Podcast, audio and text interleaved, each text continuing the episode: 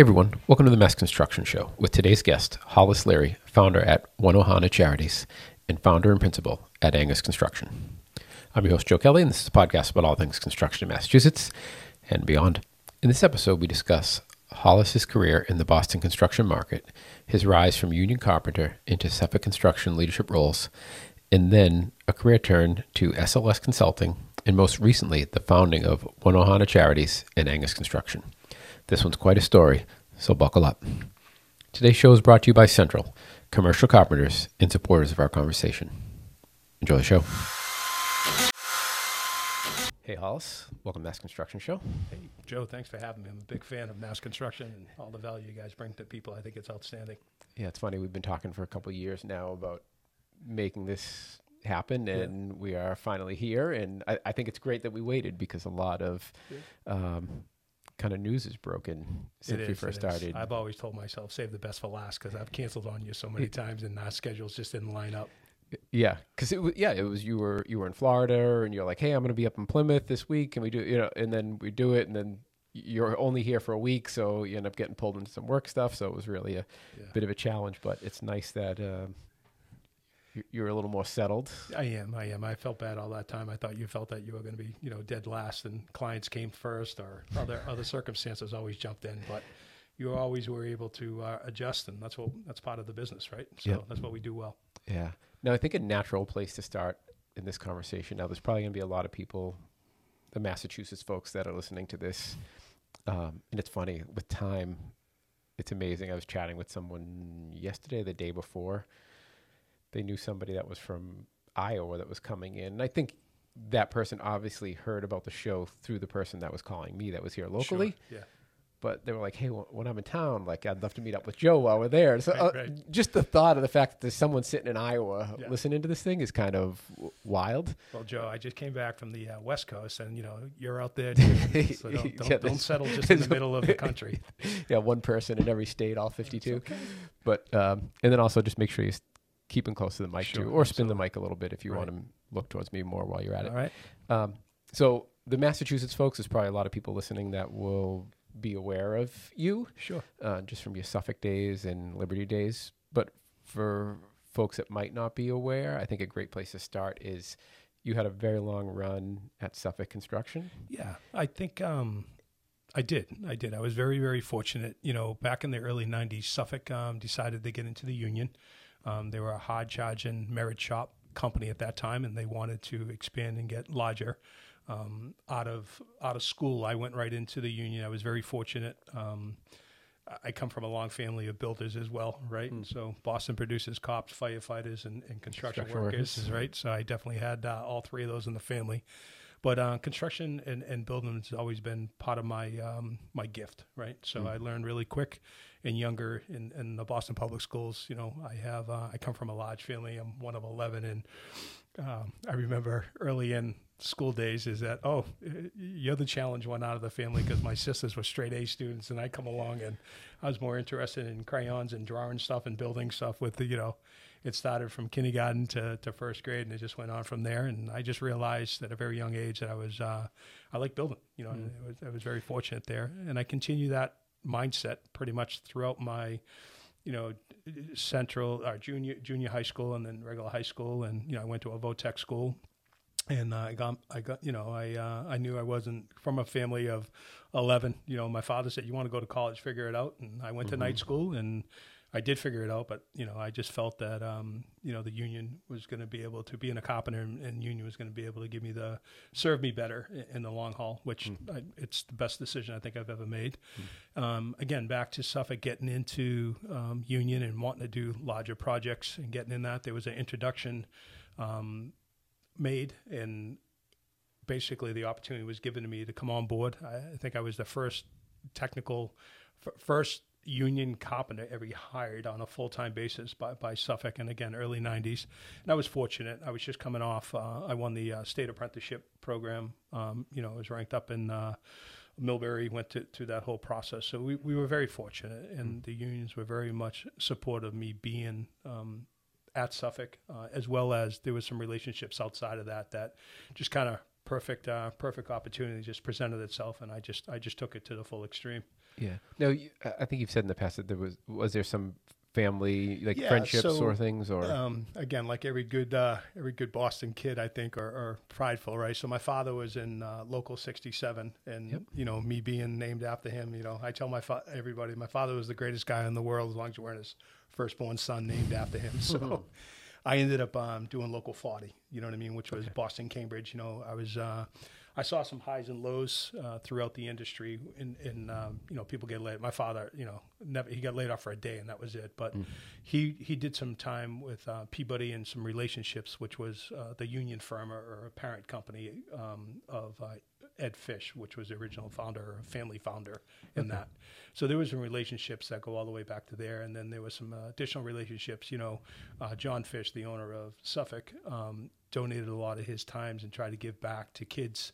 And uh, there's a relationship that was built there um, for my brother Angus uh, as well down at Tabor Academy. So he donated a lot of uh, opportunities. You know, Tabor was a school that um, you had to excel academic, and what they try to do, you know, um, is is to ask the kids that were coming academically play two to three sports at the same time, and that's that was part of the part of the uh, introduction. So it was kind of a like I said, it was it was a multiple relationship thing. It just wasn't one thing between the union between my father knowing the the Fish family or Ed, and then there was a relationship you know being built through Suffolk itself at the same time. That's interesting. Now, I didn't, you know, probably in hindsight, I think I might have known that, but how long were they an open shop firm? So Suffolk originated, um, if you go back and check it out, it was back in uh, 82, 83 is, uh, they, they had the name for a while, but they were, say, say a good, strong 10 years merit shop, open shop. And, then, and they were, for a long time, um, you know, we're not supposed to use the word double breasted, but they, they were, right? So they were selective on the jobs they were. If they had a client that had to go union, so they would sign um, job specific or project labor agreements and stuff to that nature, not getting into the bug dust or really getting into the ins and outs of it. You know what I mean? But that's, um, that's how it really began. Okay. And then how did that, how did your career look? So you came over as a carpenter yeah starting so out. it's funny it's the uh w- when when i was thinking about this and coming i'm like oh boy he's going to ask me you know where did my career start and before suffolk i worked for perini i worked for a few other firms uh, in that and going to suffolk like i said it was a whole new uh, mindset because the my vision was always to get in to be a general super and lead and, and be, you know, build big buildings. Um, that's always been my dream. Always, you know, I knew since I've been young, my, my, my value was always to build buildings. But as I matured, I learned building buildings is only a part of it. It's building people and the relationships that really um, drove me. So with the opportunity going to Suffolk, I knew that there was going to be more than just being a carpenter for them. But I had a, I had to sit back and think. I said my first job was a Boston Common parking garage, which was a, uh, a hell of a job. We actually had a literally, um, I don't know if you remember the game Don't Break the Ice when you're a kid, and you had to chip out the inside of the blocks in there without the walls and everything falling in, and that's literally what we had to do. I was working with. Uh, Isn't that a state-owned property? it is, it is. That was a DCAM back so it was then a DCAM job. Okay. and it was a file that did, but it was required, you know, the size of work that we had to do and the type of uh, specialty contracts we had. They were pretty much all union. Um, it was Mont, Montponset um, pile and drivers that I was working with, and uh, they were really just the ironwork and on that end. And I, I literally just worked with those guys in the muck, um, building, you know, exterior wall, you know, dogs and wheelers and, and soldier piles coming down and supporting all the exterior as we literally say, don't don't don't break the ice, to chip out all the inside. So it was crazy, and it was just poorly built, and it was uh, there was a lot of challenges with the building. But I remember that, and I'm like, this is not what I signed up for, you know. Yeah. But I just always had the right attitude and said, you know, uh, I'm here for a reason. You know, always take advantage of where you're at and, and the situation you're in. There's always there's there's always opportunities to learn and grow. But uh, what was the transition from working with the tools to more managerial? Was it just a natural kind of progression of foreman of a crew, It- it- it wasn't, general foreman? It, it, it's it's a great or- it's a great question. So selfishly, um, and I will say selfishly, my desire was to grow and and be the Yeah, superintendent on that does, job was a city kid. You know, gentleman's name was Jimmy Burke, old school. He had you know always walked around with a cigar hanging out of his mouth, Hmm. and um, you know, for the I first like week, him already. What's yeah, said I like yeah. him already. Oh, he Yeah. was outstanding, outstanding, and you know, very colorful with his language, and that you know, that's just how he said good morning, and you know, I appreciated his um, honesty and you know, truth, and and I learned to trust him, and I went to him my, after my first week. I said, "Listen, I said, Mr. Burke, you don't know me." He goes, "You call me Mr. Burke again, I'm gonna punch you out." You know, I said, "All right, Jimmy." You know, We, we, we can swear here too, so yeah, right. feel free. So you might have said a couple other things Yeah, too, right? yeah. So, but I think um, you know, after my first week, I said, "Listen, here, here's you don't know me from Adam, but this is who I am. This is what I'm looking to do, and all that." He looked at me, and you know, he was very colorful, and he said, "Who the hell do you think you are, coming up to me and say that?" And I said, "Well, you can either tell me two things: go pound sand, or let's let's sit it." So that day, he gave me a key to the trailer. And then I started going in early on my own and studying, reading the drawings, right? Because that's that's how it began. So he'd come in, and you know, again, I wasn't, I, I never drank coffee back then, so mm-hmm. I'd, I'd have the pot of coffee ready for him, hoping that he would come. He had his ritual in the morning. He'd do a certain things his way and only his way, and you get in his way, and you, you're you would have a challenge, right? You just mm-hmm. let him be and uh, I'd get in early and earlier, and you know I was getting in there three forty-five, four o'clock. You know there was a trailer on site, you know, because most of our work was underground in the parking garage, and uh, I just started studying, and then you know um, I screwed up. I didn't screw up one day. I, I accidentally left my yellow pad of paper that was ma- making notes, so I'd make notes, details, and all that. And I've been very gifted. I have a photographic memory, so I would remember it not having the drawings out in the field. And I would go to that part of the building, the cross, the grid, the cross line, the elevations, and I'd study it and see it. And I'm like, yeah, that's not close. And then without me even knowing that I left my paper there, I put a bunch of questions next to that to review with Jimmy, saying mm. that this is wrong, this is wrong, this is wrong. Without knowing it, I, I developed an RFI log for him, hmm. and he didn't tell me what I was doing, but he's like, you know, you're doing this wrong. You need to do this. So, in his way of, of putting me underneath his arm and bringing me in, that's how it started.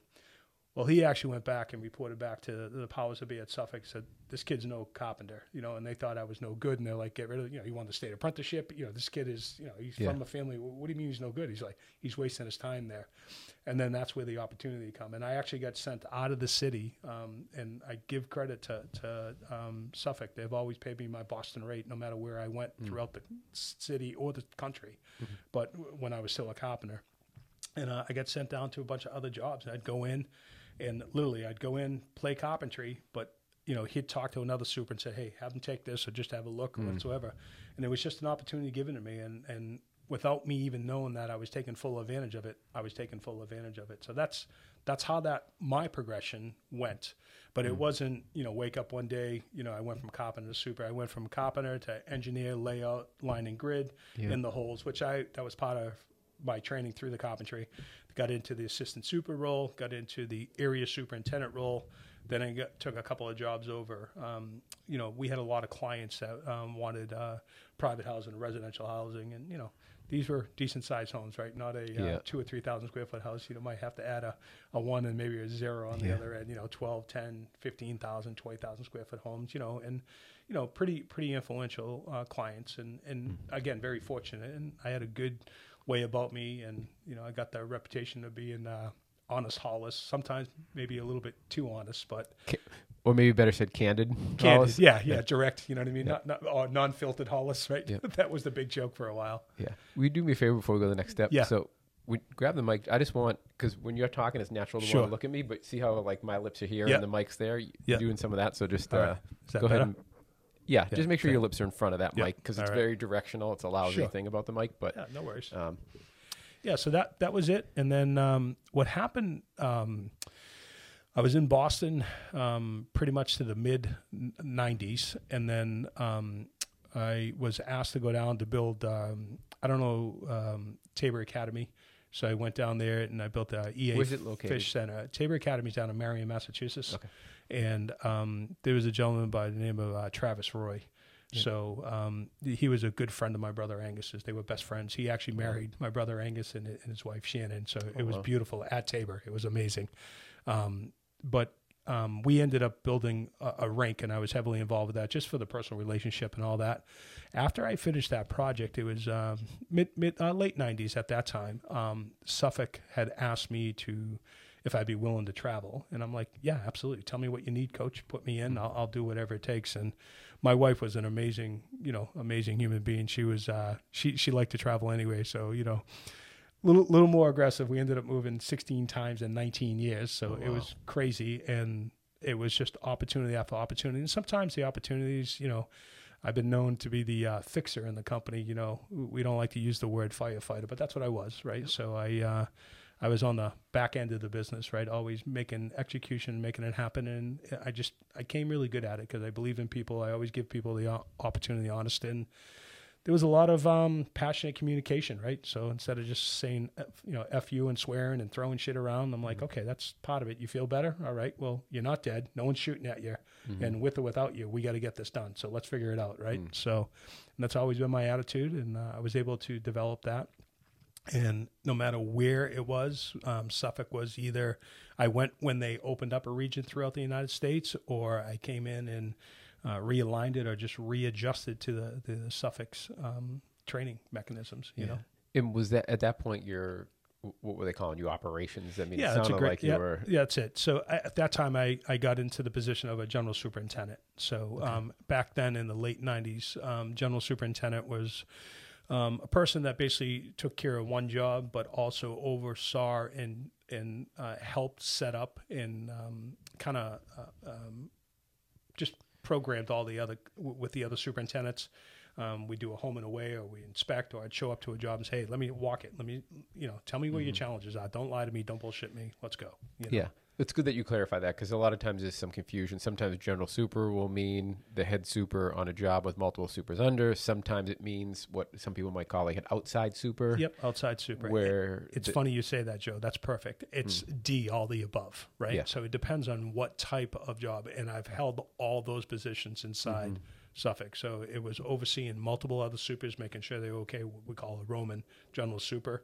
Mm-hmm. Then there was a general super as far as being on a larger project, but also supporting and helping pre-construction, pre-estimating, logistics setting up. And mm-hmm. then there was a general super on one massive job where all the other supers came into. So Yeah. it, it was D, all the above. Yeah. and then it seemed like you moved on to, and I, I- I'm being inquisitive because Sure. I, I know you're not someone to brag or even I, I'm, Yeah. you know, you're like, but you moved beyond that and you were more, um, Yeah. like C-level, right? Yeah. Which- so what what basically happened was is that um, or I'm guessing here. So no, I, don't- I no, don't. you're spot on. You're spot on. And again, I I want to I want to try to help everybody I can to understand a career path if someone's interested the way I was, and you know what I thought my career path was going to be and how it happened. Hmm. It was apples and oranges, but it really wasn't too far off at the end end of the day. Hmm. So we ended up. Um, And actually, before you even go there, I'm glad, like, uh, I'm glad you brought that up because Yep. this is why I'm asking, right? Because the intent of what doing this podcast is even about is to show people um, how to be better at what they do. yeah, absolutely. But also show people what paths there are. Like Joe Lombardi was framing houses Right. and now is one of the top supers at Shawmut. right. Other guys started businesses. Some of them did it by partnering with someone that already had a business in place. Yep. Another one was partnering. Some people were completely from scratch. Somebody was a PM and they did it. Somebody else was a super and they did it. So like, it's just w- w- what are the stories? And there's going to be somebody that listens and they want to hear. So that's why I'm digging in because that's one of the things I love about.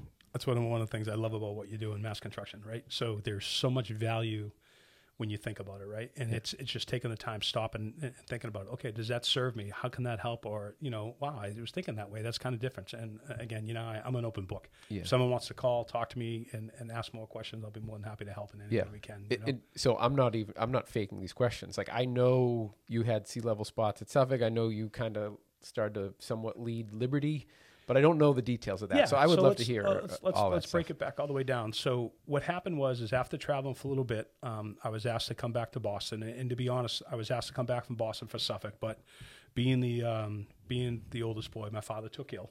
Um, he was an old, stubborn guy, Irish guy, you know, as, as blue collar as blue collar. aware. is. Yeah, and um, it, it's a very simple thing. He um, he called me up and he said, you know, Holly, that's what they call me in the family, and he said, uh, I'm dying. I'm like, come on, pops, you know, have you know. And again, I shook his hand at 18. I said, you know, Dad, you call me a POS. You know, you said I'm no good. you know, you said you'd throw me out at 18. I turned 18. I didn't even graduate high school yet. And like I said, I, I went to a mm. Votech school and I, I doubled English, double math, double major. So that way, the time my first quarter was done, I could go work on a full time basis on co-op, which I mm. did. And I said, "Sir, you know, you you you've you told me that you were going to get," ran-" and that was just his way of learning, right? So you're going to throw me out at 18. I turned 18 back then. You had to register for the draft. You had to register for uh, voting rights, and I just said, you know, I'm I'm done. You know what I mean? So thank you very much for putting clothes on my back, shoes on my feet, food in my belly.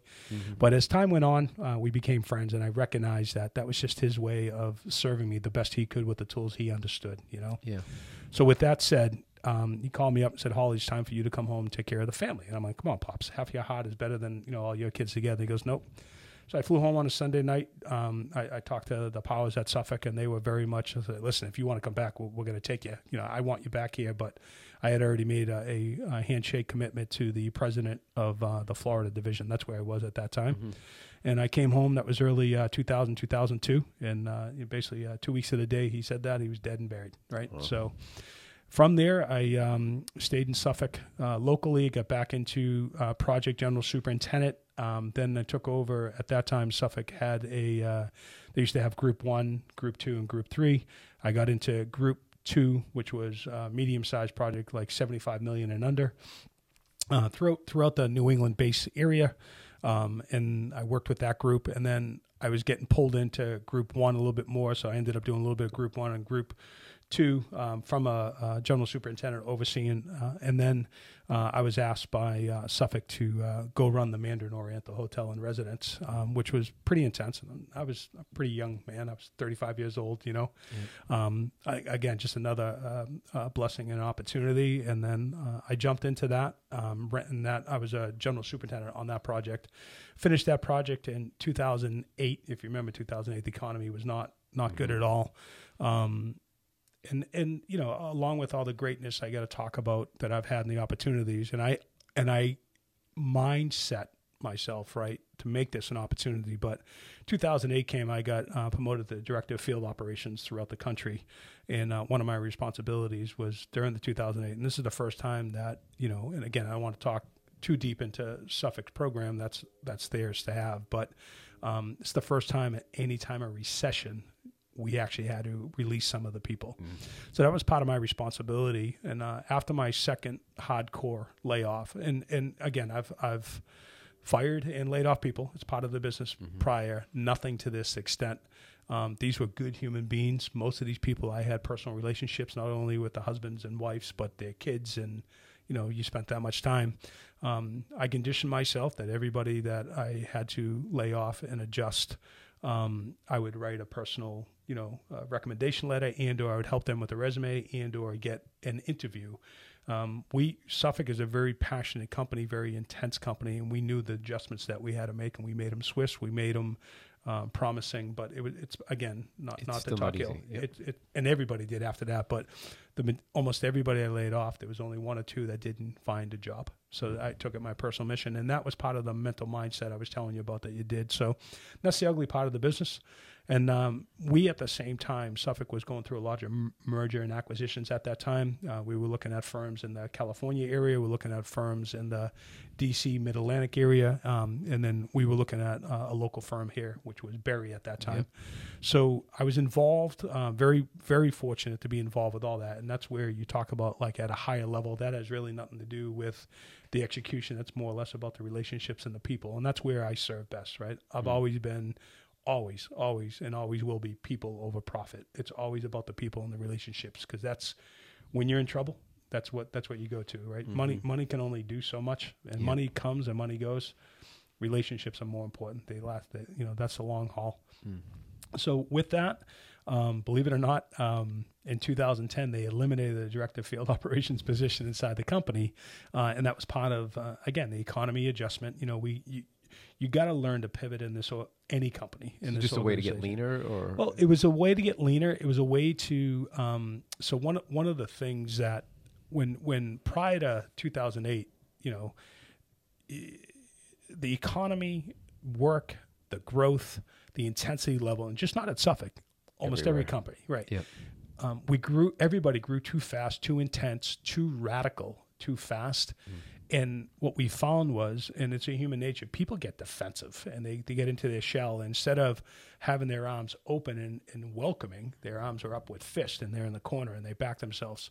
And I give I give Suffolk a lot of credit because what they said was is they felt um, that there was a delineation, a separation from what we call the field operation execution and the PM operation execution. And there was some truth to that. And some of that was the maturity of uh, the generation gap, too. Like mm-hmm. some of the people coming out with much more um, computer savvy, tech savvy.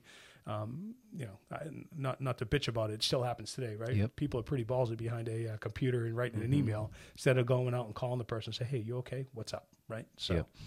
So with that said, that was one of the reasons why they eliminated the position. So it was economy based, financial based too, but also maturity based. How do we blend that company? How do we bring it together? Um, and at that time, you know, that's all I wanted to be was director of field operations since mm-hmm. the day I started there. Right, that was yep. the general super, director of field operation. You know, both both in the same. And then when the opportunity was given me to go national, I was like, this is a dream come true to me. I, I could serve, I could help, I can make people better, I can make the company better, um, I can take challenging situations and you know just magnify them and multiply them. It was just mm-hmm. awesome for me. Um, and then they sat me down and said, listen, we love you, we don't want to lose you, but uh, we're going to eliminate the position. What would you like to do? And you know, at that time, I was like, you know, something, guys, I'm I'm good. You know what I mean? I, I love the opportunities you guys give me and that's it. And then um, you know the owner um, John came to me and said, "Listen, um, we have a company called it was Patriot. It was changing. It was it was changed over to Liberty yeah, Construction Services then, uh, LCS. And they said, uh, you know, we're making some adjustments and." We can't think of anybody better because you're from the trenches. You're from, he goes, you know just about every union steward, labor, BA, you know, business agent. Uh, you, you have a great relationship. And you know, you, you're willing to work with them, but you're also not willing to be bullied by them. And I'm saying they bully, but you know, yeah. they, they, they have a responsibility, so they do bully, mm-hmm. right? We don't you don't use that word, but you know, creative uh, persuasion, if we want to be you know totally PC, aggressive, which yeah, which yeah, I'm not PC. Just yep. clear, I'll do the yep. best I can, what I can do, you know. Yep. And uh, it, it was something I had to sit back and think about, and I'm like, you know, something if this is where the company needs me and this is how I can serve and help and, and I can save because because it was in it was in challenging situation, you know. Mm-hmm. And uh, I was very fortunate. I went over there and I just noticed a lot of common sense things. I love um, building companies. I love building projects from the ground up. And it was it was a total refocus on that one. Let me ask you this though, just so for people that are listening, Liberty was a self-perform uh, labor, concrete, uh, concrete. What was yep. what so was Liberty? What were the trades? Yeah. So yeah. It, it was it was a, it wasn't it was an affiliated company of Suffolk, but it wasn't owned like Suffolk didn't have direct ties to it because they were two separate. To your point, Jeez. so we were a union based shop. So we mm-hmm. did carpentry, we did laborers, we did iron workers, uh, mm-hmm. we did operators. So that's what was it. And then what we focus on mainly, if you understand and, construction, and just uh, wasn't there a um, equipment rental piece yep. as well? Yeah, that's yep. where. So okay, we sorry. had equipment rental, we had a concrete division, we had um, a self-performing division on. Um, we started getting to the hospitals, helping a lot out with the fire protection, fire safing, mm-hmm. uh, caulking, sealants, you know, based on new codes and, and adopting to all that. Mm-hmm. Uh, and then our our main bread and butter was the general conditions. So. Um, 80% of the work Liberty was doing at that time was on Suffolk jobs. 20% was out, outside of Suffolk too. So we, we just weren't exclusive to Suffolk. So, mm-hmm. and um, we were able to build a company up to almost 300 um, personnel. So just you know union um, staff members. You know, um, and listen, I didn't care white, black, purple, pink, yellow. I didn't care if you were mm-hmm. willing to work and you wanted to improve. I wanted you on the team. Mm. And you know, we we did a lot of unique things there. You know, we gave um, you know, I coordinated with all the union uh, uh, you know trades um, and you know once a month we would get together and we would have open shop you know open you know I, I call it open bitch night right mm-hmm. i have a very simple saying if you bitch the bitch and you're not willing to do anything then you're a bitch but if you bitch the bitch and you want to do something you truly want to make it better better for your brothers and sisters in the in, in the industry and yourself mm. then come on out right yeah. that's what that's what you know that's what we were founded on as a i feel as a country mm. that's what we got to get back to right we got to listen to people but again, you got to be willing to put the time and you got to be willing to yeah, put you just the can't in. throw stones and then yeah. do nothing and, about and, it. Yep. And unfortunately, most people do throw stones. You know, that's the big joke behind the computer, right? That's why mm-hmm. I say, you know, throw throw a computer and see if it works after. Well, what do you do? So to your point, so I built that, uh, had the opportunity, and again, we were just Boston based, and then. It, opportunity presented itself as we started getting into 2010, 2011. It was really, really hard, but I was able to really uh, explode it. And all I did is I went to projects and jobs and to clients that I had when I was on the superintendent end and the general superintendent end and the construction end and the director of field operations, I started going to the hospitals and saying, listen, you know, there's certain things you guys have to do to get qualified, to get, you know, your loans, to get any type of um, credited. what um, used to be JCAHO and now with Joint Commission. Yep, kind yeah, of exactly. Yeah, yeah, similar to that. Yep. So, um, uh, um, you know, hospital inspections, above seal inspections, um, to get any type of grants and, and certain things had to be done and improvements. And uh, it was an opportunity to, to do that. And they were very much interested in getting people in there that understand um, the processes of the hospitals, you know, the ins and outs, the do's and don'ts, you know, going through. We had a crew of people that we trusted and we knew, you know, so that was kind of unique. And then it went national. So um, we started, um, you know, DC is a free to work state, but we were down in DC working down there. Florida's a free to work state, but again, we were bringing some of our talent down. Some of the people were like, "Hey, listen, I'm getting ready to retire.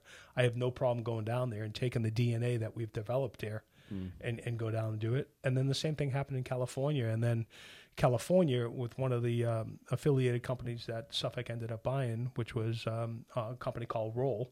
They had uh, certain contracts with some of their guys, so I took the union in there. We were working for San Diego Gas and Light, um, you know, more maintenance companies, electric companies, and all that. It was it was just awesome.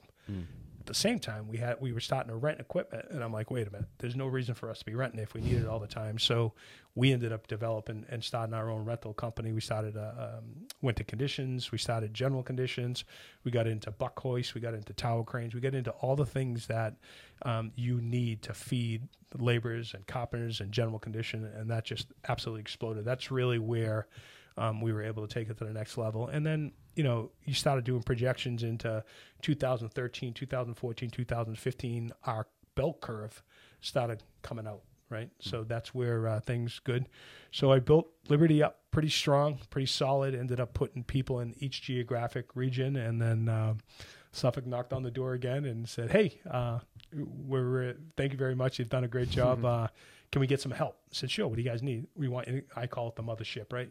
We want you to leave Liberty. Everything that you've done, everything you built. You know." I said, "What about my fruits and my labors?" They're like, "Nah, you get no fruit. You know, come on over here, make make another thing." And at that time, I've done that on three or four different you know, between the- the merger and acquisitions, between the opportunities of building larger projects, uh, taking over some challenging projects and uprighting them, making them right, um, taking Liberty over, taking a, a division or a company and doing that.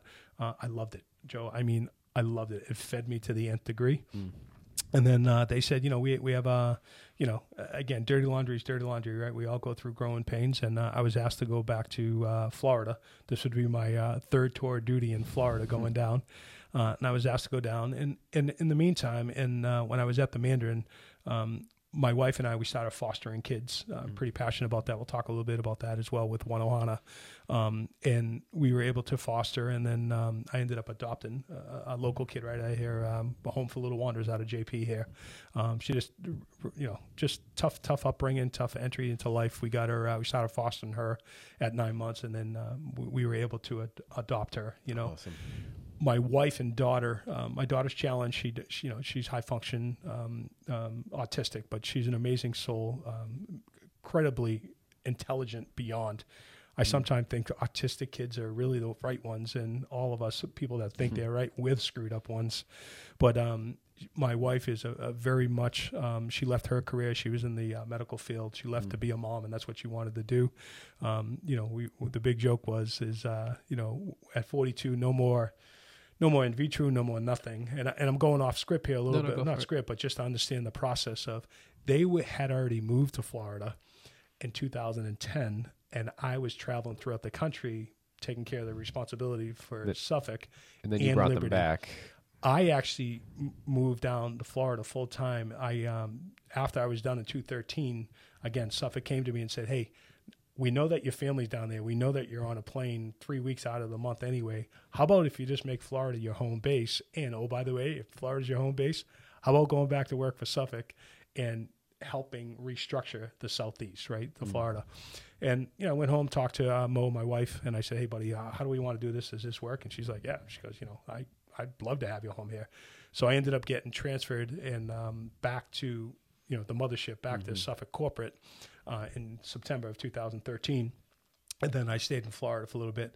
When I moved there, um, I, I told Suffolk and, and the uh, powers to be that listen, I'm going to give 24 months, you know, a really good look at this. But you know, I have a driving force inside me that I need to do more for kids, and that's where it was a massive uh, drive.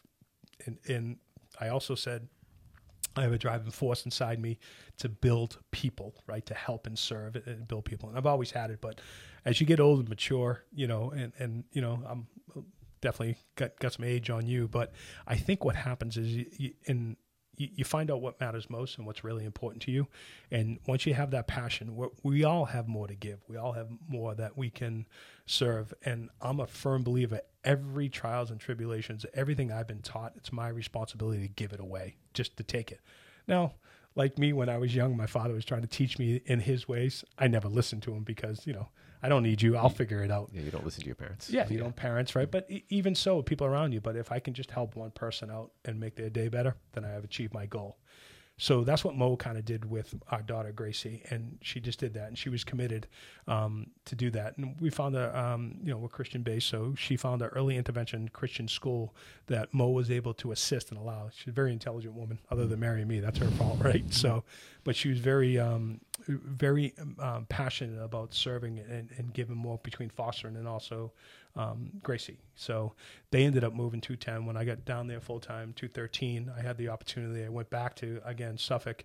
Um, I was back then, you know, again, I don't believe in titles, Joe. You know what I mean? I b- believe they belong on medicine, uh, jazz, and labels, right? So, but, you know, the title, I was uh, vice president of construction operations back then or whatever, right? So, um, you, know, you, you call me trash remover or, you know, the guy that likes to hug, you know. I love my title that I gave myself now. It's a servant leader. I love that. You look it up and it's just, you serve and you lead people to make them better. That's, that's, that's, if I'm going to have a title, that's the one I want. So, with all that said, um, I basically gave him the two, two and a half years, sat down, and I said, you know, I love Suffolk. I love everything that's been given to me. But, you know, I had a lot of clients at that time coming to me personally and asking me to uh, work for them, help them out. And it was going to allow me the freedom because I was back, you know, when there's, there's two challenges I always say when, when, when you're asked to do something, you're asked because you're a guaranteed commodity. You're a guarantee I'm going to do it, you know?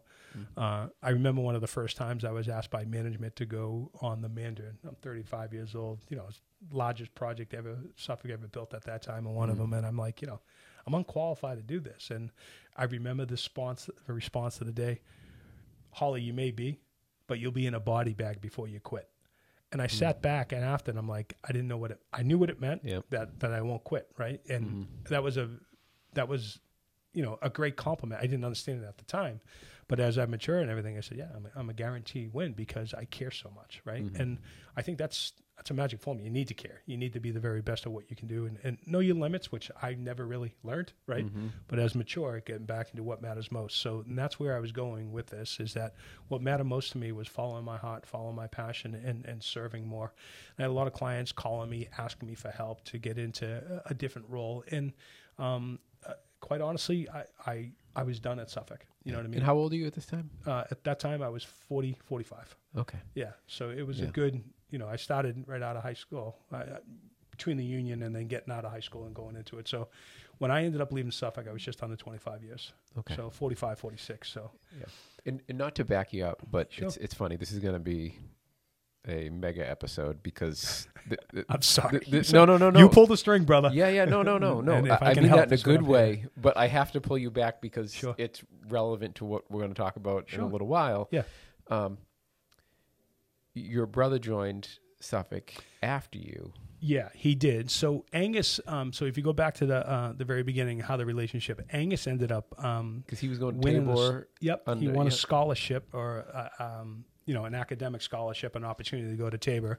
And at that time, we had moved out of the city. We were living down in Carver, Massachusetts. And Angus was um, an unbelievable athlete. All Was my still in High, uh, Hyde Park at the time? um, uh, we we were in Carver then, so we we had left.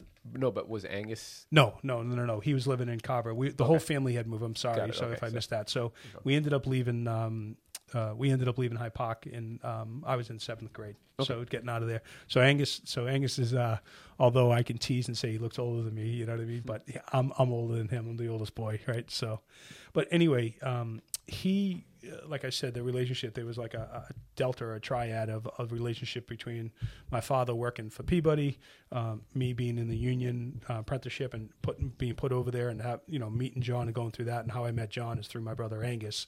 And Angus actually met you know the the board you know it just wasn't it just wasn't Suffolk or John it, but he was part of the driving force to got the op- gave Angus the opportunity well one of the op- one of the other things uh, stipulation or request let's be you know let's be PC or somewhat we can be um, was to um, work for Suffolk um, you're Suffolk when in the summertime you know what I mean so Yep. so Angus was a junior in high school so he repeated his junior year went there um, got the opportunity and kicked butt so Oh, nice. Angus was actually working for Suffolk summertime in high school. So his junior year of high school and his senior year of high school, he worked for Suffolk when I was working for Suffolk.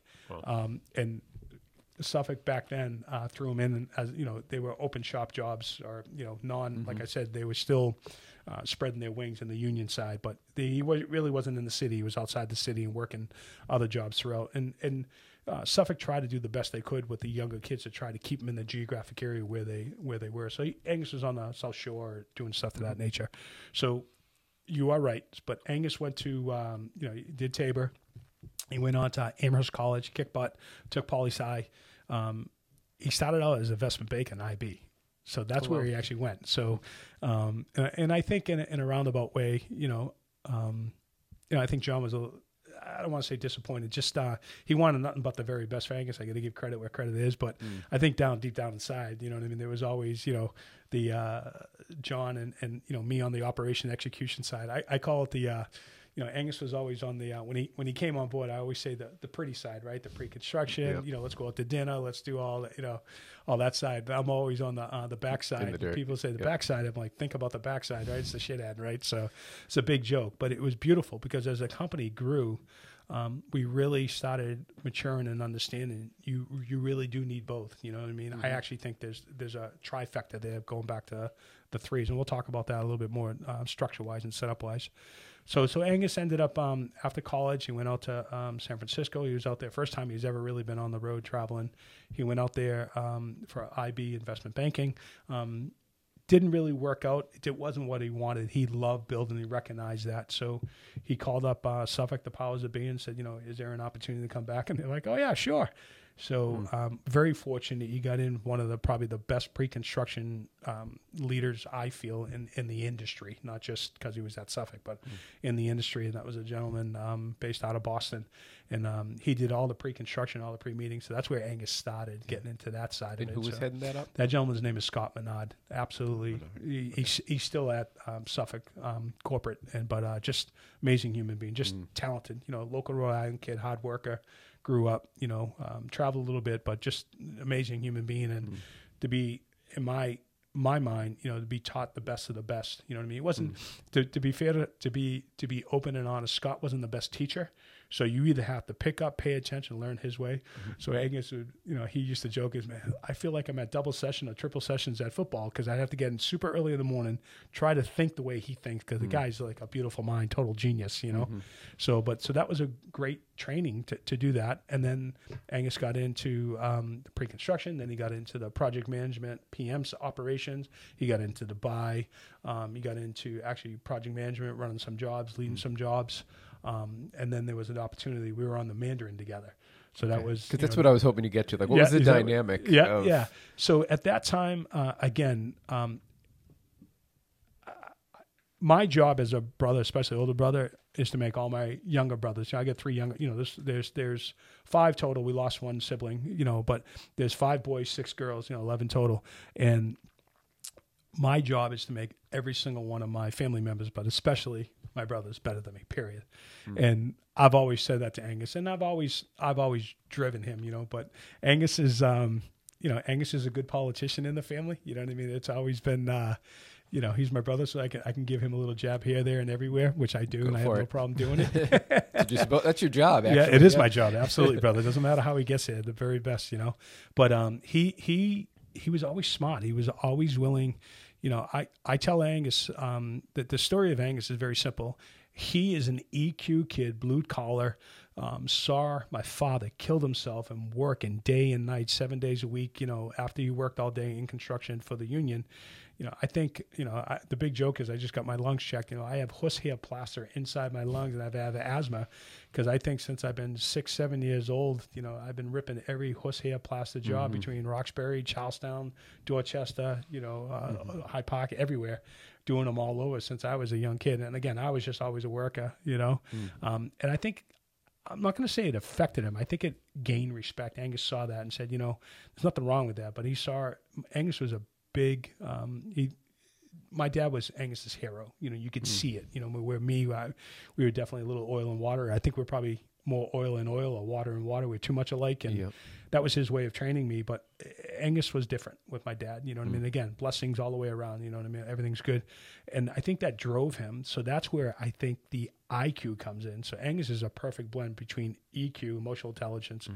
and IQ and, and the intelligence factor. You know, um, and he was he always took that to the next level, and he always took full advantage of the opportunities that were given in front of him. And he and he also had a um, I don't want to let my dad down. I don't I don't want to let anybody down. You know what I mean? Mm-hmm. So it was a good driving factor, a good balance. So when I was always in the execution operations, he always stayed local and in Boston, and he was always with with the around the um, executive team and the corporate team, mm. where I was, you know, again on the back end, where, wherever wherever there was a problem or a fire, yeah, you know, that's uh, fire marshal Hollis. You know, that was the big joke. So we never real, although we talked and we we dealt with each other, we we really never worked together until we got to the Mandarin, and then without even knowing really the blend, we, we were brothers and we knew each other day in and day out, but we were finishing each other's sentences. You know, mm. he would have a challenge with a, a trade partner, subcontract, and not being. He'd come in and say, "Hey, be neutral, right? Be Switzerland. Tell me what it is." And you know, there's plenty of trade partners coming in. They were 100% right, and Angus mm. was wrong. And I'm like, "You're 100% wrong, bro. This is why you're wrong, and that's it." The trade partner like, "You just threw your brother underneath the bus." I said, "No, he's wrong. He needs to learn. You take advantage of him you and I will have a problem right now. Big Brother comes in, but yep. I think that was beautiful, and I think Angus respected it. And and again, not that he wasn't intelligent and couldn't figure it out himself. He just trusted me enough, and he wanted to just get to the end of it because we're impatient, right? We're yeah, I think I mean people. everybody has that it just stuff in life where you're like. You want to bounce something off of somebody, like, yeah, "Hey, this yeah. is how I'm seeing it. Am, am I missing something here?" You yeah, know? exactly, exactly. And I think it was really good because Angus respected um, the operation side, the field side. You know what I mean? Mm. So, um, not not again, if you bitch the bitch, you're not willing to do it, you're a bitch. But not not to complain about it. But a lot of people look at the field as an oh, it's just it's done, it's done. Yeah. And what happens with that is it's all the sweet nothing promises, it's all the bug dust, it's all the details, it's all the things that weren't figured out earlier. Like, hey, yeah, they'll figure it out in the field in the field. Well, you know, if, if it's not planned, it's not figured out. It's a gap, right? It's a problem. Yeah. You know what I mean? So that's that's where uh, a lot more of that so I'll tell you, um, the job went outstanding for him and I working together. It, w- it was well respected. Um, you know, we had a lot of, you know, growing up in Hyde Park, you know, we had a mayor that was definitely in favor of it, you know, mm. um, where I grew up in Hyde Park, you know, uh, before he became Mayor Menino, he was Mr. Menino to me. Mm. And, um, you know, he used to always tell me, you know, my, my, father had passed at that time, like I said, and your father would be proud of you. But, if, you know, if I made a mistake, well, Boston Transportation Department, you know, it was on, it was on Boylston Street and, uh, we had a lot going on. You know, there was a lot going on. So he would literally call me up, Holly, your father's turning over in his grave. So just constantly, you know, give me a little. Uh, I call it the Park love, right? So it yep. wasn't the mayor picking on me; it was Park love, just making me the very best. So we had that. Angus did that, and then at the same time, uh, Suffolk started another um, in, um, company called Dovetail and the whole goal of that was oh. dovetailing the details together. And what Never they heard did, of this. yeah. So yeah. the the the Mandarin was uh, customization. There's a uh, there was 50 custom condos up there, and where Suffolk was the primary in building, the the uh, main building, or what we call the core and shell mm-hmm. from the condos were all core and shells. They were basically given open, but we did the hotel, we did the restaurants, we did all that uh, from basically the uh, eighth floor down. So from the ninth floor up were all the high end condos, and um, some of them were being uh, built out by Suffolk, but for the majority, we turn that over to a different style company. It's a different. Um, you you need the custom condos, custom condos, you, the yeah, directly for the clients. Client. Um, it, it, not picking on project management or or superintendents. it's a different. That's someone's home, Oh, you, and you got to look at different that. animal. Yeah, it is a different different animal, and um, we had a lot of talent inside Suffolk that came from that high end uh, customization, that high end hospital attention to detail. Hmm. Again, not knocking some of the larger uh, superintendents condos. You know, everybody has a place on the team. You know what I mean? and It's also you're dealing with uh, also in most cases a non-sophisticated client. that's right, absolutely, and that's where the relationships. Yep. So uh, there's it's and it's personal. It's personal. It's definitely, you know, not saying that, you know, developing, executing, listening to a developer, making sure you understand their pro form and making all that happen. That's very personal too, but that's business personal, yes, right? Yep. Where you're talking, you know, it's not a house, it's a home. It's somewhere where you go to for, you know, for, for rest. So Angus ended up taking over uh, Dovetail um, with, with another team member by the name of uh, Jim Grossman. Um, so they ended up working together. They were all working for Suffolk. They ended up going over there and, and driving that. Um, did exceptionally well. And again, that's when the economy started crashing. I ended up leaving. So that was our really first hand to hand combat, you know, and we wrestled, right? We, we'd have, uh, you know, you get the over under when the two Leary boys were pissed off at each other, you know. So um, there was definitely some, uh, you know, a lot of adjectives going back and forth. But at the end of the day, I respected and trusted him, and and he respected and trusted me, and you know, and there'd be plenty of people stirring the pot too. You know what I mean? The developer was some great people there too, and you know, we had a long personal relationship with them, um, based on you know meeting in Suffolk, but outside of Suffolk, you know, uh, again, going back to taking care of some of the personal clients and, and doing some of their uh, residential homes outside of the city, you know. So there was there was a lot of opportunity, and again, from there I went to Liberty, um, did very well at Liberty, uh, built that up, really exploded that again for local. Then we went national, um, and if I'm jumping, just let me know. Oh, from there, I was asked to go down to Florida, reorganize the company, uh, which uh, you know another challenge. I'll take it. And again, my daughter and my wife had left because the best we we had moved where we were living. We had moved to Plymouth, Massachusetts. That was the best early intervention school for my daughter at that time.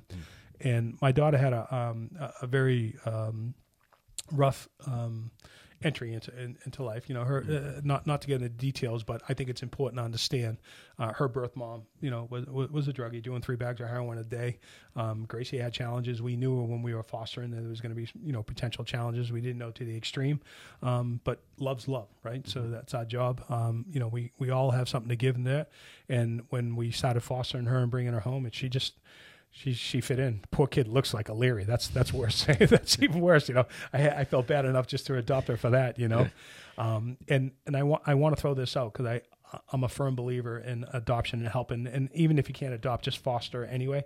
Um, you know, May is National Foster Month throughout the country, um, and I, I brag about it. At first, I was very protective, but there's a thing. My wife's name is Mo M O E. Her last name is Leary L E A R Y. If you just plug that in, believe it or not, to YouTube, you'll see this story. Um, we moved into uh, a street without knowing that there was five other families on that street that had adopted through the state. It was just meant to be, and those guys kind of helped us and guided us. Uh, my wife did the Doctors Without Borders. She was over in China. She did not want to adopt from America just because all those horror stories you heard. And where I grew up in the city, and I grew up in a you know tough area. You know, jump you know, stabbed, had some challenges in in, in uh, middle school.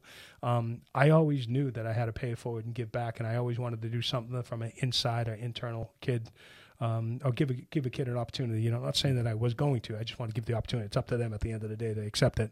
So, Mo ended up changing her mindset and said, you know something, we need to adopt from America. We need to do it right here and, and do our own backyard to be community champions. So again, Mo Leary, YouTube, you do it. It's a beautiful story. It's it's an amazing amazing story, and I do that again selfishly because I believe in it, and I you know love's love. It doesn't you know you don't go around and say no. You have a kid, you have a kid. You don't go around and say this is my adopted kid, right? You just say it's my child, My it's kid, my kid. yeah. You know what I mean? Love's love, right? So, um, and there should be no restrictions. Unconditional love is part of, you know, again, we'll talk a little bit about One Ohana and what were the driving force with COVID and why it was so important to me doing what I did in the last couple of years.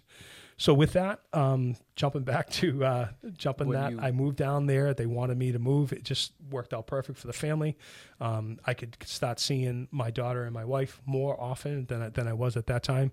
Um, Mo was trained with me being in construction, right? So you know we were uh, very fortunate. You know we, we married twenty, going on twenty eight years now. You know, so um, and basically 45 46 i sat down with suffolk said i love you guys. Um, I, I i'm not fed. And i'm a type of person if i'm not fed and i'm not giving um, if i'm not feeding my internal mechanism i'm not feel like i'm growing uh, and it wasn't a negative it wasn't anything it just i felt it was time to move on and you know i want to spend more time with as a dad i love being a dad I want to spend more time with mo more time with gracie more time helping kids fostering and, and doing being the best i can be um, and again I I opened up a little bit about it. The problem with Hollis is I bring myself to the game, right? So I know what it takes, and sometimes it is seventy to ninety hours a week. And we talked a little bit about balance and what matters important. problem, It is part of the problem, and I felt I was part of the problem to myself, and part of that, and and again, not to demeanor or demoralize or to um, uh, put challenge some of what they is. Everybody has an ism, and I know I'm a workaholic, right? Mm-hmm. So I, I know I am, and some of it was my insecurities and not being IQ, right? Not thinking I was smart enough. All the way back to Boston Public Schools when my teacher says, "Oh, you know." And they didn't say the challenge one. They used a different word than our word back then. You know, it was in mm-hmm. the 70s, so you could say retard, right? Which is mm-hmm. terrible, but, you know. Yeah. And I don't think she meant anybody. She, oh, you have to retard out of the family because she had straight A students with my sisters. You know what I mean? I'm like, hey, listen, you got some crayons. I can draw you a neat truck. You know what I mean? So, but without knowing that, that was always that. But I knew what made me feel good and seeing it. And I call it head, heart, hands, right? I go in my head, filter through my heart because I'm a passionate guy, passionate dude, and produce with my hands. And they instantly gave me gratification. So that's where I was. Well, I recognized that I had to pull back from doing that. So I was almost like an addict with construction or addicted to Suffolk, and I had to take a step back. Right. Hmm. And I think that's important to understand because if we are going to help people with career paths and get there, it's easy to get excited. It's easy to get passionate. It's easy to get go all in, and you need to be all in, but there has to be a balance, and you got to set your boundaries to your standards, no one else but your hmm. standards. And I didn't learn that. I didn't learn hmm. that, but I'm proud that I did learn it. And again, this is where I'm hoping this could help someone. If we help one person, brother, we've done our job. Yeah, because ninety something percent of the company is going to take every possible last thing they eh, bit of energy out of you that Yeah. they can. Yeah, Right? and and, that's, I don't mean that's a no, no, as a and you're allowing it, right? You're Yes. allowing. At the Yeah, end yeah. of the day, it's a choice, right? yep. They're going to get the maximum from you. Yeah, absolutely. and you have to decide what your allowable that's right. amount you're Right. willing to give. Right. Right. And and I think it's a generational thing too. You know what I mean? Like I said, I'm older. You know, I was born in the 70s. I think there's a, a a process there where, you know, going back to, you know, my, my father was a firm, hardcore union carpenter. And, and, you know, he was a type of guy that gave 10 for eight, right? Mm-hmm. He'd work eight hours. He gave you 10. Mm-hmm. And like, I remember a couple of times that he came on a couple of my jobs checking on me and, you know, he felt that I wasn't giving, you know, I'm 19, 20 years old. uh, Bend over, boot me in the ass, send him an mm-hmm. embarrassment. It's just, just how he was, you know what I mean? So, and, you know, the, the superintendents and all that were saying, you know, this kid's the best that we've ever seen for such a young man and, and doing what he's doing. So, so with that all said, I ended up um, kind of leaving stepped Suffolk. away, you know what I mean? Shook hands, hugs, kisses, loved everybody. You need anything, anytime, any place, anywhere, call me. Um, and they did. You know, I helped out everywhere I could. Um, but then I started doing some consulting, all that. And um, back when we did the Mandarin, uh, we brought a company called RJA in. And at that time, the construction division for the Boston Fire was just starting at the same time. And we were doing a lot of training and we were learning a lot. Um, and we had a process inside Suffolk that myself and a couple of other um, uh, superintendents developed. And it was the closeout process that, we- that we were really working on and really getting into the, the details. And it really drove me crazy. And still to this day, it does. And I have a whole different program that, that I try to help and serve is that we kill ourselves preparing. We kill ourselves what I, I, I, I build a construction site like a football game. Analogy, You know, quarterly, the huddles, the teams, you know, quarter one, quarter two, halftime, quarter three, quarter four. And quarter four is what I call is the most important, right? The red zone, the half uh, two minutes warning or whatever it is. You kill yourself and get all the way up that. And at the end of the job, if you run it right, people are still communicating. People are not in the, you know, I used the analogy earlier that people just get defensive and they get in the corner instead of open arms. They're, they're in the corner with their fist up. Um, and I recognized that there there was a process that had to that be done. So we were introducing that very aggressively on the Mandarin with with the developers. Plus, as I told you, we started another.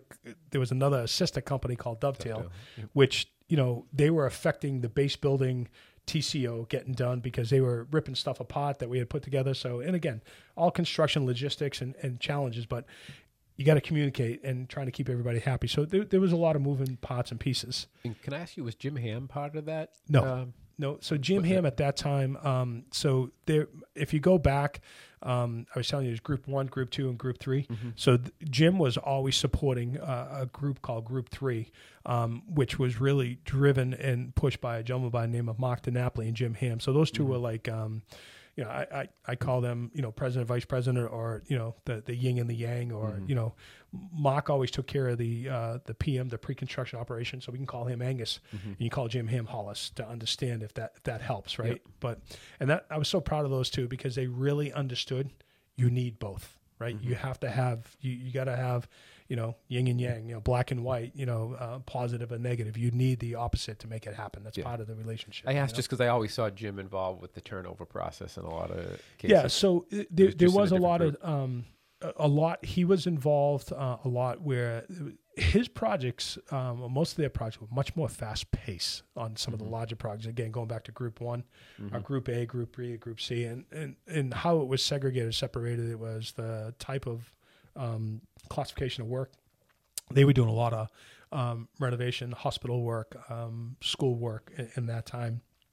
And then where uh, Group A Group One was hundred plus million dollar big developer, big bigger projects. You know, again, all important. Not one's better than the other because again, it goes back to dovetail. You need the right people in the right seat in the right position on the field serving. You know. Um, Sorry to take you off track. There. yeah, So no, not at all. about- But I will tell you, one of the things I loved um, about Jim Ham and I loved about the, the other general supers underneath that, we would always get together and we'd do this thing called home and away. So Jim would invite us out to all the group three jobs and we do it after hours. We go, he goes, come on, I'm no better than you, right? We're always better together.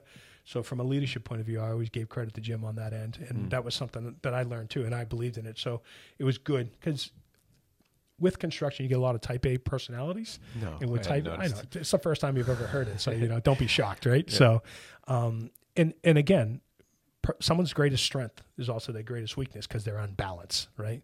But sometimes you need those greatest unbalanced strengths to get it done, right? You, you really do.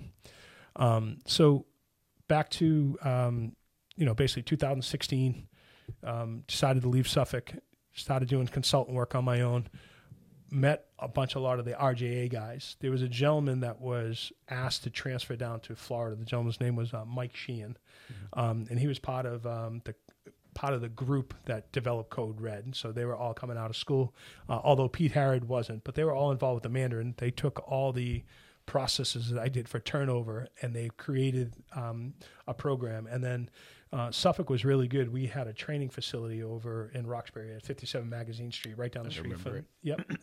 So, and John was always really good to help the community or anything we do. So, we started uh, doing these meetings called Red, White, and Blue meetings, right? And what we do is we take, um, we, we were we were open, right? We would take um, not only um, the superintendents and the project managers inside Suffolk, we we open the doors to other. Um, you know, our, our competition, uh, GCs. You know, it was, it was about truly being a community champion, helping other people, and then we invite um, the fire department to come in, the construction division. We, you know, all those guys from RJA that we just finished the Mandarin together, bright them in. We'd go through the process, and the, the whole vision was constantly better ourselves. And where we did the red, white, and blue was that you know there were certain like you know the red team was the elite, the best of the best. So those were really the senior superintendents, what we call it, general superintendents, large project, whatever. The conversation, the dialogue at that level was much more intense, much more aggressive for the for the bottom where we go to the blue team and then the white team. Um, those are entry level superintendents where the blue teams were what we call our area superintendents or different grade superintendents. And we we created a curriculum to focus on each one of them and and to help. So back to Miami, when I was in Florida, I was in the Palm Beach County area. Uh, Michael had started a company called SLS um, Consultant. It was fire fire protection, where he was at RJA. Um, just about at that same time, um, uh, uh, Chris Lynch and, and, And Pete Nate. Harrod and Nate, uh, all those boys, um, started Code Red. Now, Code Red, I give them a lot of credit, uh, much more than not knocking SLS because they were the only show in town. Because you got to remember when the economy crashed, everybody left Miami. That was one of the hottest hits in the country, in the world. Um, where Boston, um, you, you had a lot more competition. There was a lot more other code consultants around. So Code Red had to work 10 times harder where SLS was at the right place at the right time. But Code Red had um, partners where they all could depend on each other. Again, going back to where SLS was kind of like a sole proprietor and trying to understand the business side of it. So Mike got, reached out to me and said, "Hey, listen, you know, I, I need help. You and I have always got along good. You know, do you want to? I'd like you to come in as a silent partner. At least give me five years. Let's try to figure this out." And uh, I sat down with it. It was a whole different mindset. But the thing I love doing is building companies and building people. Mm-hmm. So it fed me so what I ended up doing with that is, um, you know, I, I, still had some other side jobs I was doing with clients. Um, really serve that on the development side. I was doing understand the pro formas, understand the importance of execution. Um, I was trying to um, bring general contractors in and educate them on the process of closeout. Right, we had a, a standard process: 120 days out, 180 days out, things to be looking for. You know, important things. You know, fire, sprinklers, coverage, um, things that as inspectors or, or as true builders, um, we know what to look for. And 90% of my true building is because I screwed up. right. So uh, baptism by fire. And I take those lessons and I say, okay, this is it. And then I was able to bring it back to, you know, whether it was a code compliance thing for that geographic area, um, you know, NFPA thing or just a state code or a building code or uh, mechanical code, whatever it was, we were able to always work it out and justify just not, you know, pulling something out of thin air, which happens a lot, mm-hmm. right? So um, I did that. Um, we were able to take SLS from just a small Miami focus to pretty much to be the go-to person throughout the state of Florida. Um, and then we expanded, um, you know, we basically opened up nine other geographic areas throughout the United States based on relationships, and we diversified it uh, pretty good, pretty fast. Mm. Um, but then COVID happened, Joe, and it was um, it was a big thing. You know, Miami. Um, again, I, I'm huge into analytics and looking at things and and seeing where things are going. And I, I have three rules, right? You have the real smart people back to the IQ. You have the economists, and you really have to understand and then I have the Hollis Leary gut check, right? So I go to the local municipality, I'll go into the planning zoning board, start talking, starting to get in the vibe, talk to people. So those three, you know, I used to always say it used to be yin and yang. You need the triad, right? You need I'm a big delta person. I'm a big you need three to make it right, right? So the yin and the yang and the yuck as I joke now, right? So that way I'm politically correct, you know, putting the ugly in there and putting the pretty in there and putting the yuck in there. So mm-hmm. um, so we built that did very well. Um, SLS went through some restructuring based on um, the economy and what was happening with um, COVID. And Miami went, or Florida went from being like the 17, 18 state projection to being the number one state and number two state to be in for future development because of COVID. And with that, did it restructured the company in a lot of ways. And that was on my fifth year. Um, we were helping and fostering a lot of kids at that time um, down in Florida. That's where I lived. Um, it really ripped me apart and bothered me when during COVID. Um, it, it, not not to get too personal, but mm. during COVID, you know, you heard so much about what was going on um, outside our country with with the kids trying to get into the country. I'm a firm believer. This is America. Let's give everybody an opportunity. They have to work for it. There's no freebies. There should never be freebies. Help mm. out but whoever gets freebies should be registered and they have to pay it pay it forward five times over, right? But a little aggressive. I'm okay with that. Uh, again, I, I, told everybody I warned you, I'm not PC. Yep. I am who I am, right?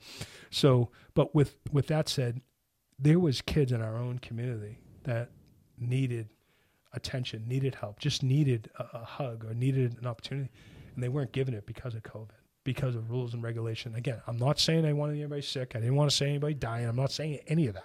Mm-hmm we just didn't have the right systems in place. And it seemed forever that we didn't get them in place. And I personally, with my own experience adopting a child that's been in the womb and have neurological challenges, seen the results. My daughter's 14, 15 now, she's turned 15, and she has severe trauma that was developed. Um, and, and we have been on top of the game from day one, and she's still challenged, yep. you know? And again, not saying that I'm perfect. I'm not, not even mm. close, but I'm willing to give my very best and, and do whatever I can. Well, there's so many other kids that are out there that, that have that challenge. So that really bothered me, bothered me deeply. Um, and this is where I'm going. So when I sat down with SLS and we were restructuring the company. Um, you know, the the West Coast of SLS started their own thing. Uh, that was a gentleman by the name of Andy Thule. He has a company called Hoodin uh, Fire Protection. They're amazing. They're actually national based. I work a lot with them, help them out. Uh, SLS kind of really shrunk down and just focused in one geograph back into the the Florida, Florida and they have a couple of um, areas here and there with, with clients, but um, it just it was time. You know, I've been in the corporate world. I've done everything I possibly could. I've, I've taught them every lessons. I've served everybody I can. It was time for me to really focus on where my passion was, which was serving kids. Mm-hmm. So with that, Joe, that's where the One Ohana comes in. So um, One Ohana, um, it's we, we have two affiliated companies. It's oneohanaclothing.com. It's the number one Ohana clothing. Yep. I don't know if you can see that, right? One Ohana. We'll have to share this um, clip. Yeah, we'll have to share a clip. So yeah, so we we decided to go with One Ohana clothing, and there's a um, I don't know if you've ever heard a B Corp. It's a little different than an S Corp and a C Corp, but a B Corp you have to qualify for. And what it clearly states is that all the profits and the proceeds that come in for a profit company will go to a charity. And that's what One Ohana Clothing is. So we are a for profit company that basically offsets some of the costs that we would have in One Ohana charities. Um, we support that. We like people to represent One Ohana Clothing. And if you go on to oneohanaclothing.com, you will see that it clearly states that we give back. And that's the whole purpose of that organization, that company. And we just don't give back to One Ohana charities. We give back to every 501c non three profit companies out there. Um, one of the largest things we did is one of the proudest things we did, especially in America, was we did a huge thing last uh, November, November, for the veterans. I saw that. It was huge. And then, you know, um, and, and it doesn't have to be just through One Ohana charities or One Ohana clothing. You can do this in any community and serve and help. Just give outside yourself. Uh, we did a massive clothes drive for kids. Again, going through um, a lot of things um, during COVID. They weren't allowed to get all the uh, opportunities here in America that they had before. Mm-hmm. So we, we did different things. Uh, we did another drive. Um, it's sad as it is, and, and I like to do a visual here to really understand it. But you know, if any anybody ever dealt with a foster kid or and or see a kid get taken out, they call it the black trash bag, right? You get a yeah. trash bag grab what you can. So we had another group that we worked out of Kentucky, and they did, um, believe it or not, suitcases. We got a bunch of suitcases donated, you know. And again, not all things to everybody, but all you got to do is just a little bit. Just do something more than what was done yesterday, you know. Yeah, there's a lot when you um, when you read about it, or if you have any experience with it, where they talk about how um, things that seem insignificant to you and me, mm-hmm. like to kids that are in the foster system. Yeah. Like they're hanging on to, it's yeah. to choke me up just talking about it, yeah. but they hang on to things that look so insignificant. Yeah. But it's just they have no connection. They don't. You know, past, Joe, you know? it's powerful. And I get very emotional and passionate about it too. And I think when that happens inside you, that's your true DNA. That's where you're supposed to give more and do more. And I. I believe that's why we're designed that way as human beings, right? Yep. Um, and, and, and I do it two different ways, right? Those that those that are our parents, right? So we all came from parents, right? Whether good, bad, or indifferent, but we mm-hmm. all came from parents. But those that are our parents, just think if that was your child, if that was your kid, you know. And this is I, I, do a couple different things, and we get some on One Ohana charities. You know, we're, we're, we're based in a few different states. We're we're not restricted. We're nationally based. Mm-hmm. Um, we're here to help and serve. And we're going to talk a little bit about what our primary is and and the background of construction, how we can serve. But um, think about having your own kids, and both parents die, or one parent dies, or whatever, and your kid is left without a will, without a trust or anything. So that's something that we do. And I know that sounds crazy, but that's responsibility and accountability that's the easy part. Those are the people that already have kids. But then I always try to drive into parents, mama bear parents and papa bear parents, you know, parents that are protective because you want your very best for your kid, but you also want to challenge your kid. You don't want them to be a punk. They need mm-hmm. to be mm-hmm. added value to society. They need to pay it forward. They need to take everything and be be a good good good humble community champion as I call them, community champion. Why aren't we giving that same to the other kids that are out there? And here's the sad thing. You just said something that's beautiful they these kids that are in the foster care system, I call it T squared. They don't have it. They don't have trust, and they don't know what the truth is because they've been told their whole entire life that they're going to get this or get that, and that's hope, and that's faith, and that's that's will, right, and that's grace, and those are all important. But if there's no substance, if there's no backup, there's no foundation, right? Mm-hmm. It, it it it destroys. And again, when is it enough? You know, and, and this is a little shout out to the people that have money, right? Mm-hmm. So we have corporate sponsors that are amazing with One Ohana clothing that go through that, and there's a whole RY on that. Um, they're amazing, and corporate sponsors a couple different ways. One is financial and funds, right? We're 100% 501c3, so it's 100% write off for them anyway. But they're more interested in serving and helping. And another way to do it is we're taking kids. Uh, our number one primary focus, getting talking about one Ohana charities, and the, the primary purpose. We have four major categories, but our primary purpose we focus on now are kids that are aging out of the foster care system. Um, and, and again, it links to construction, what we're doing. Let me explain where we're at. So, high levels, you can Google this and check this out. And it's on uh, our oneohanaclothing.com. Oh It'll talk about it. 23,000 kids in America that were still in the system, kids that didn't run away or get out of it. Mm. 23,000 kids in 2019 aged out of the foster care system. 23,000. In America, we're fortunate. Multiple of those kids are allowed to go on to college if they choose. The challenge is college is paid for, but housing isn't. Mm-hmm. They get no more assistance or anything, so they got to figure it out. Only 3% of those kids go on out of those 23, only 3%. Out of those 3%, only 1% graduate college. That's disgusting. Yeah. And I just told you it's assisted. State schools assisted. Not all states do it, but that's it. That's disgusting. But here's here's the bigger challenge. Within three years, the majority of those kids, and I'm, I don't want to be challenged by my percentage being off, but it's it's just that 50% within three years, those kids are on subsidized welfare, pregnant, incarcerated, in jail, or in trouble with the law. Mm-hmm. Why? Because they don't know how to trust, they don't have truth. All they know is survival instinct, and whatever that survival instinct is. And again, this is not a handout. This is mm-hmm. it. And this is where I love seeing corporate sponsors and, and leadership come in. What we've been doing is taking those kids. Um, I'm not good at soft skills, uh, to be honest with you. And I have, um, we've developed a, a group from the One Ohana charity team. Um, you know, a few leaders, if you're okay, if I can mention one Go, is, please go for it. uh, Krista. You know what I mean? Um, um, From building people. yeah, building people. She's amazing. She's uh, one of the board members. Um, there's another uh, leader by the name of uh, Nicole Mills. She's unbelievable. Um, and again, I'll, I'll explain the talent and the passion these people bring. At uh, you know, make me look like a you know. I- don't have what they have, and that- that's the beauty of understanding the power of people, right? Power of being together. No one's, you know, I always say not one of us is smart as all of us, especially if you're there to serve the greater good. It's crazy. And then we have another um, team leader and a, and a foster mom of seven kids, uh, Tony Mayer, uh, which is local here too. So those are the three leaders that we have in Massachusetts, and they're they're amazing. They're amazing. So Krista's been on the show here. She's she's absolutely outstanding. Um, the value add of, of setting goals, understanding fundamentals, understanding soft skills, understanding the importance of training. You know, we talked about um, mindset, right, and, and and putting the right thoughts in your mind, and that can be uh, overwhelming for someone that doesn't have hope or doesn't have faith or been having that their whole life, and it's it's an it's a it's a goose egg, right? It's an empty. So that conditioning of the mind has to be and this is where I come in, right? I, I always talk about head, heart, and hands. Um, I wasn't a good student. I know I wasn't, right? So I'm not I'm not stupid. I'm very intelligent. I'm not I'm not I'm humble. I don't want to make it sound like I'm bragging, but I learned at a very young age out of survival, out of survival, um, where my talents were. And I didn't even recognize I was doing it out of survival, Joe. It just came natural. And with that, I ended up learning that my hands, right? So I learned in my head positive thoughts, go through my heart. I'm a passionate dude. If you're going to do something, be the very best at it. Give your very best.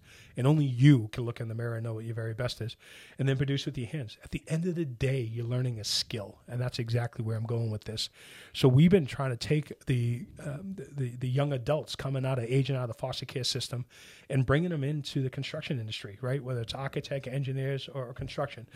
And favor wise, for me, Joe, I, I want trades. You know what I mean? It, we- we're in trouble in America as it is.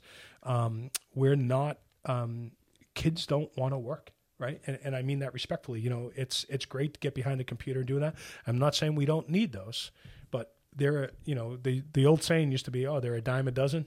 No, they're two dozen for a dozen, right? We're overpopulated in that area where the trade partners and what's going on, it's it's insignificant. We're not supporting, we're not funding, we're not backlogging. And you hmm. can look at any economist, you can look at any statistic throughout the world. Construction is always within the top five of the economy what's going on. Hmm. right? So we need people to be in there, right? So I'm a middle aged, you know, 50s. You know, you're young and you're in your 40s. If we continue in the trades, we would be, you know, the, the best stock to invest in. And we actually are because our job, and we talked about it earlier, is to pay it forward, to give away everything that we learn. And that's what One Ohana Charities is about. That's what we're doing. Yeah, it's funny. There's a, uh company, Parasol Builders, out of Rhode Island, and Yep. I'm looking to uh, actually have them come in to talk about it. But they have an internal apprenticeship program, Yeah. and the guy that leads it is just wh- who you were describing, which is he's at probably what might get be considered the tail end of his career. Seasoned, seasoned. Yeah, I'm there, so make me feel good. Yeah, yeah, and he's, you know, he's interested in passing that information Yeah. on. Yeah. You know, and that's beautiful, Joe. That's, you know, that's a company. th- There's two things there. There's a company that recognizes it, but more mm-hmm. importantly, there's a human being because that's what it's about. It goes back to people first over profit, right? Mm-hmm. It's about relationships, mm-hmm. and you can get it. I can get ugly in statistics too, right? And and those developing builders out there, you know, you and I are taxpayers, right? We're developing. We're bringing kids that are going to be taxpayers. You know, um, one of the challenges that we have, and not knowing the exact statistic because it's it's changes, but on average, we end up forty to forty five thousand dollars a year it costs each taxpayer for someone that's incarcerated. And if you do the statistics on that and go back to, you know, 1990, go back to 2000, go back to 2010, and projection where 2020 is between the opioid crisis and all that, we don't know the story. And I'm not here to judge. I'm not here to condemn. I don't. I don't really care. It's important to respect, but I don't really care about the story. And did they have shitty lives? Yeah, most of the kids have, right? Hmm. Yep. Can you repeat the number of uh, um, how much per year for the incarceration? So again, I just I- I stepped could- away to Yeah, check no problem. thing. I, I could be off a little bit on this. Again, Mm-hmm. I don't want to be quote to the exact, but the rough figures that I have found, Mm-hmm. that we have found, is between forty and forty-five thousand dollars per person incarcerated from maintaining, from food, from housing, um, or housing meaning jail, right? Mm-hmm. Yep. So you talk whether what what grade level and all that, and that's an average blend throughout. Yeah. That's crazy. Yeah. And if you look at it statistics wise, these kids that in 2019, 2022, I'm telling you right now, 50% of those kids that come out that we're not training, that we're not helping, that we're not serving, that we're not giving them an opportunity, Yeah. we're paying for them one way or another. Yeah. To the tunes of millions. Millions, yes. billions, Yeah. billions, if you break it down, right? Yep. And, and uh, again, um, they didn't ask for it. And I'm not I'm not one to say, oh, you poor kid and all that. I'm going to say that, but I'm going to say, make a decision.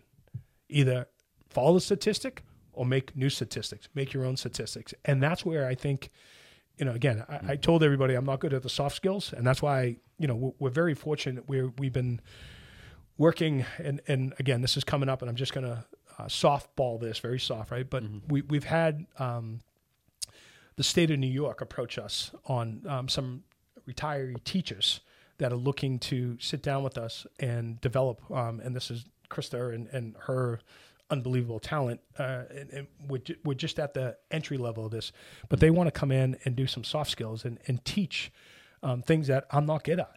Right. That that and when I say I, meaning Hollis, but you know we have unbelievable talent. We have vol- people that are volunteer and just say, "Give me one child, one person that I can mentor, that I can help."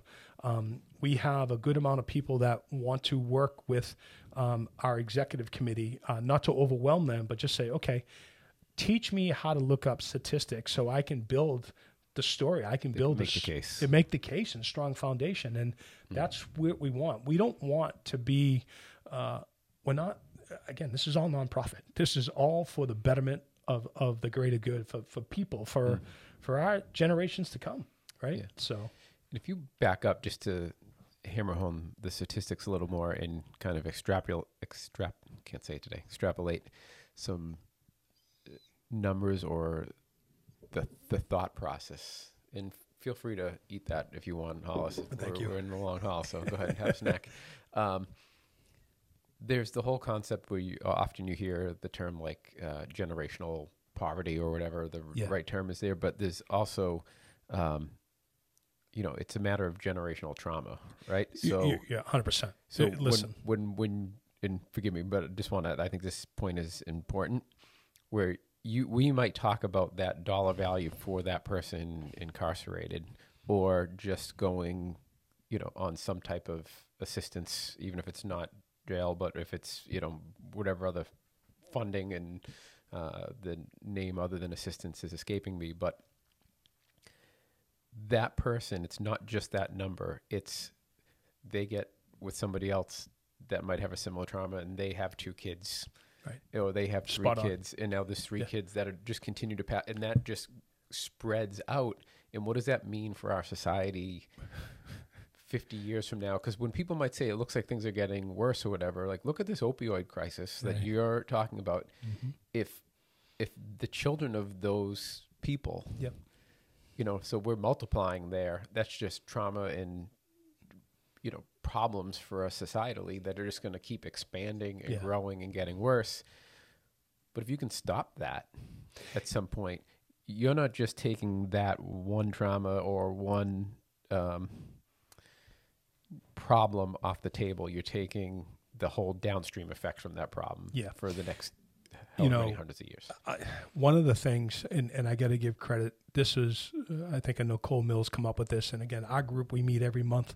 We talk all the time, uh, and and I, I've been, you know, with my new adventure. We'll talk a little bit about Yep. AngusConstruction.com coming up too. But um, th- those guys have just been unbelievably w- what's happening. But um, you know, if I say OMG, what does that mean to you? Oh my God! my God. Right. Yep. One of the greatest things I thought it was we have this thing called Ohana Mastery Group. And our vision is very simple. Any human being we help, we, we, we, we try to track and we try to serve. Mm-hmm. But we have a thing called pay it forward, hashtag pay it forward. We have a thing called serve, hashtag serve, give, love, and live.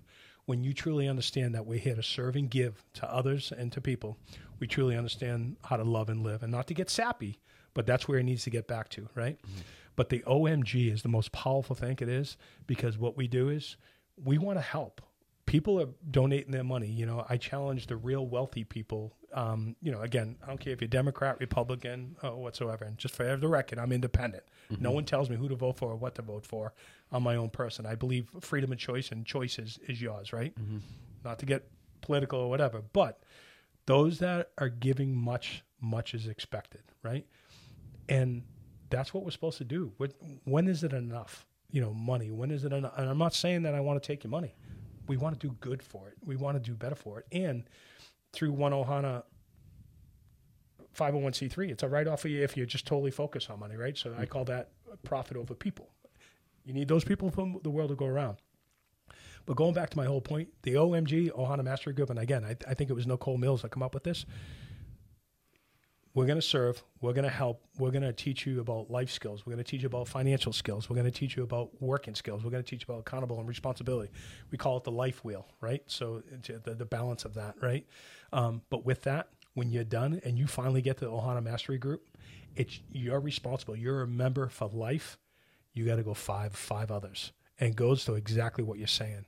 How do we change generation? How do we take statistics from 1980, 1990, 2000, 2010 to 2020, 50 years, and seeing how much more assistance is going out there?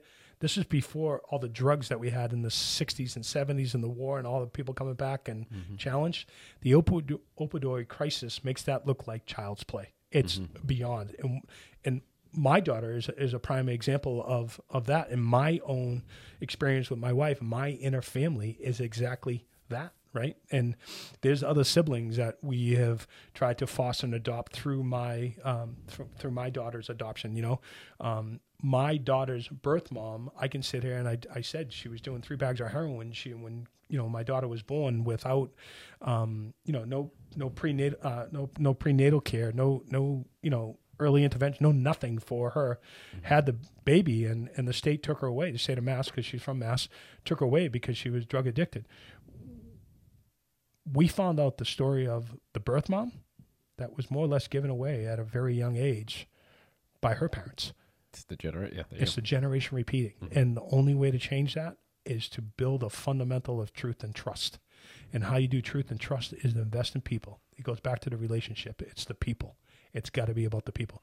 It's easy for us to sit here in this nice, comfortable uh, office, you know, doing this, but you, you got to do more. We all we all can do more. We all can do more, and that's that's where the passion comes in, and that's the whole reason why OMG, the Ohana Master Group, comes in too. We want to train, we want to develop, but don't let it end with you. Don't let it stop with you. Pay it forward, right? Be a community champion, and whether we know it or not, our neighbors are going through struggles. Our neighbors have it. You know. Yeah, I mean, I think an important piece, like you talk about trauma of kids in foster care, and that's what most people think of as trauma, right? Some Yeah. physical, sexual, mental, you know, no family, D, all the above. like Yep. like that. Those are the things that people think of when they think of trauma, but a lot of times it's stuff that's n- not what the average person would call a trauma, Yeah. but to a child it's traumatic. Yeah. So when you say everybody around us is Yeah. like, yeah, to varying degrees, everybody is. Yep. You know, so it, yes, it might seem much more acute and severe for those kids in foster, and let's address them. But you're a thousand percent right that everybody, everybody's dealing with that. So we all know it. Yeah. What can we do to try and prevent it in, those other kids in those in that acute sense? And and Joe, you know, I I have a tendency to be very aggressive with goals and setting that, and that's why you know, like I uh, I love the understatement of the day, but yeah. yeah. well, I love, um, you know, one of the things I've learned is when people truly care, and if you look at just the three leaders that we talked about just in the Massachusetts group for, the One Ohana, um, they're amazing. They're amazing. You know, I, I again, I'll, I'm sure I'll get criticized for this. You know, be, behind every strong man, there's much stronger women, and I have to say that because there was more girls in my family than boys, right? And I did get my butt kicked my whole entire life by my sisters, and my father was from the old country, so you couldn't hit a girl back, no matter if she was your sister or not. But they're just they're better in in so many ways. And when I learned to keep my mouth shut, so I'll set goals and I'll get jazzed and I'll set you know programs and measurements and you know key performance indicators and get all into that and all that. And they're like, mm. dude, time out. Good morning, dude. Time out. How you doing? I'm great. Let's go. No, stop. And that's what I love about them. And and although we do have a clear vision of One Ohana, it's one world family. It says it right here on my shirt. If you get a, if you go to oneohanaclothing.com, tells us the why. It links you to our, you know, Nicole and, and the whole team. That's that's not my talent. That's their talent. They're amazing, mm-hmm. amazing. But they make it about people. They make it personally. And what I learned from them is, and I think Nicole come up with this one too. She's she's awesome between her, Krista, and So, Tony. so what are you here for? Yeah, exactly. That's what I'm saying. It- it- I'll tell you one of the one of the greatest things I was told I was here for, and I'll tell you that right after this. But and that's where we did hashtag community champion. You just said it. We don't need to leave the street. We don't need to leave our neighborhood. Let's build the Ohana Master Group. Let's build a foundation right here. Then um, you, you might know this. I don't know if you know, but growing up here, we used to have uh, you know Vidal Sassoon, and they told two people, and so on and so on. It was a, a v, Alberto VO5, I think it was. Yeah. It was a great commercial, mm-hmm. but it's the same thing as compound interest. This only happens if you invest. You're going to invest into yourself, and then everything that you have, you give away. Right? I know it sounds mm. crazy, but it works. It absolutely works. Mm. And when people come in and start giving their opinion and start doing this, thank you very mm. much. What are you doing? It goes back to if you bitch to bitch, then you're a bitch. But if you bitch to bitch and you're truly going to do something about it, then you're a servant leader and you want to be more for the society, more for your community, hmm. more for the people, and you are a truly community champion. Okay.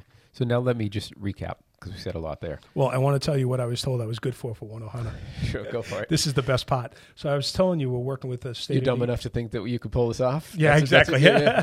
okay. so uh, the state, the state. Uh, actually, I was much smarter than that. That's why. That's why when I went out and say, "Hey, I was thinking about doing this," all the the, the leaders that we have, you know what I mean. Like, I tell everybody, I have no problem cleaning up a mess. I'm really good at it because I usually cause them, right? So, but um, one of the things I was told I was good at, and and this really kind of helped me stay focused on where I help the team the best, the team members, right?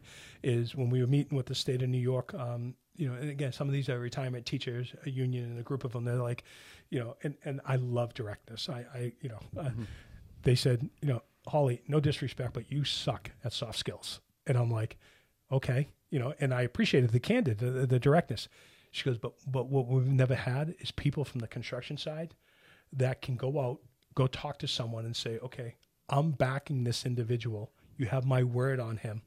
and my word is so strong, right? All you have is your name and your word in the industry that I'm going to these corporate sponsors and these companies that are looking to bring apprentices in mm-hmm. and saying, I'm responsible for them, right? I'm, I'm helping them. I'm going to serve them. I'm going to teach them life skills beyond what that is. That's huge. The other thing I say, and, and I believe it, so they're excited. They're like, listen, we never had a partner or someone that was truly dedicated on that side. So I made myself feel good. That's where I mm. was going with that. But th- the other side of that is, is that, but it goes back to what we said. You need both sides of the table. You just can't have it one side. You have to have, I, I call it the Delta Force. I really do. I, I call it the OMG, Ohana Mastery Group. That's why I love the, the, the three, the triad, right? Mm. So you have the, the yin and the yang and the yuck. The yuck is the person, right? That's, that's, that's all part of it. So I apologize. Go No, ahead and no. recap now. Yeah. So we still got to get reason why, you know, I never really left construction over the years, but I promised the team members and everything that I would focus um, building, supporting, and really getting One Ohana charities and One Ohana clothing up it to the point where um, we have a solid foundation. Now we can start moving forward. And based on what the feedback I got, not just from from from the New York, the state of New York feedback that I was getting from from those leaders and people that are interested in joining the the One Ohana movement, the One Ohana charities. Um, it was a few other people that that said, you know, your talent is wasted by not getting back into, and we'll talk about that with yeah, Construction. we're definitely going to get there. Um, so, excuse me. One Ohana Clothing is a B Corp. The intent is for that to be profitable. Those profits fund One Ohana charities. Addi- Sorry. Additionally, corporate sponsorships or individual donors could, could provide into you know the funds That's that correct. One Ohana charities, and then Yep. One Ohana charities primary focused is primary focus is dealing with or um, helping children aging out of the foster system, and parallel is doing a monthly charity, an, another charity out there, whether it's veterans or whatever the other. Um, Yeah.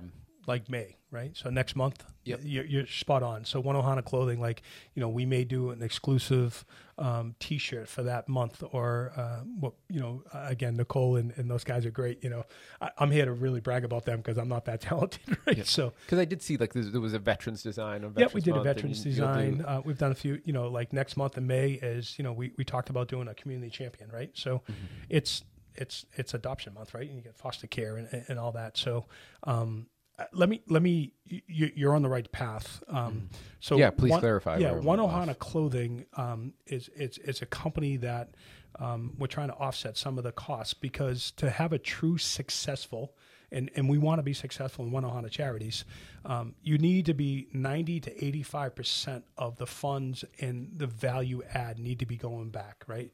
So that's a statistic. And again, we need to respect that and understand that. But there, there is a, there's huge costs, you know, starting up.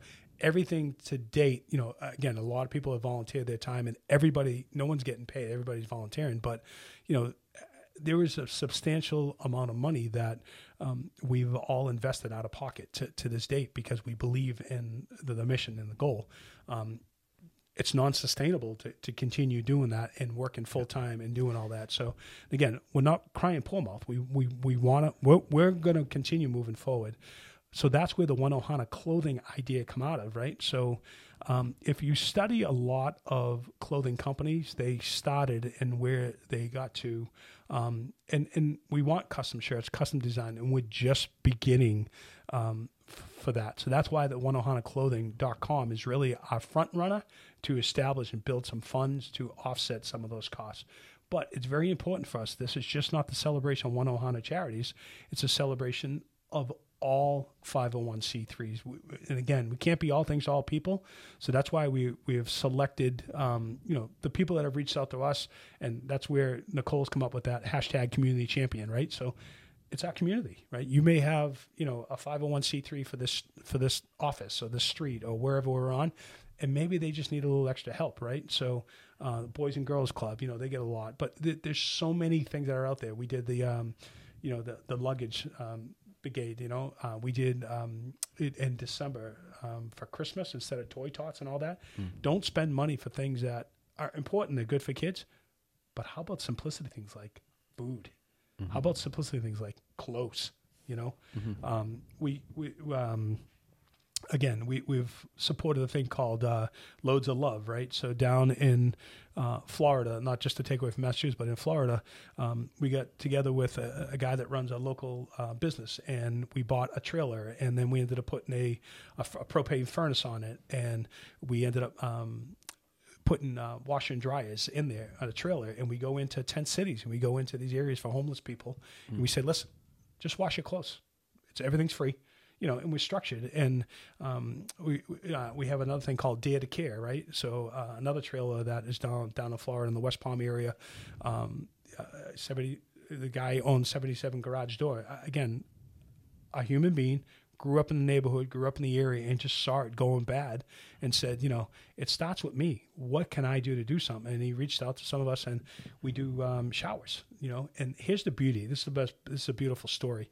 Um, and again, it's just not all about One Ohana charities. Our mission is, is about a certain area that we can serve or we believe that we can bring better. But now the Dare to Care, which is the showers, and they're doing they're doing every other every other day or every three days. Some of the homeless people that we've helped, we've empowered them. They run the program now. That's awesome. That's beyond awesome. And again, it's not about serving everybody. If we do one, that person's going to tell somebody, and we try to do. So we call it the one for five factor. So for every one action, there's five reactions. If you manage, develop, and support those five reactions, that five turns into 25. It's the compound interest, right? Yep. People understand the law of 72, mm-hmm. right? Break that down. So back to One oh Ohana Charities. So our primary focus, what we do, we can't we can't be all things to all people, and this is where the team has told me take a Valium, and I love them for it, right? So our focus right now is to help kids coming out of the foster care age and out. Our second is to try to get the kids before they age out of the foster care system. We're going to try to get them into VOTEC schools. We're going to try to get them into, um, I don't know if you remember in the Boston Public Schools when I was here, we used to do home economics, right? yeah, yeah. Simple stuff, right? I think Uh, that's- as crazy as it is, we're going to start teaching them, but we want to make them part of our community. And then what we want to do is try to coach them and teach them. So the sweet nothing promises of the hope and faith so they learn to trust and to have truth before right? Um, i'm a little harsh this way. You know once uh, an individual turns 13 guy or girl and you're able to have a period or you're able to produce sperm and i know that's probably uncomfortable to a lot of people here but if you can have a child you know right from wrong right? So that's the beginning of young adulthood okay? Well from 13 to 14 to 18 years old those are influential years so that's why we want to try to help that right? then, yeah. so yeah. We want to support single parenting.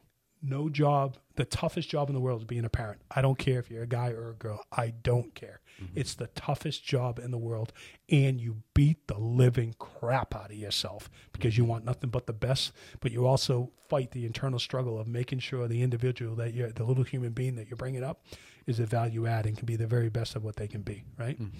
And then so th- those are the three.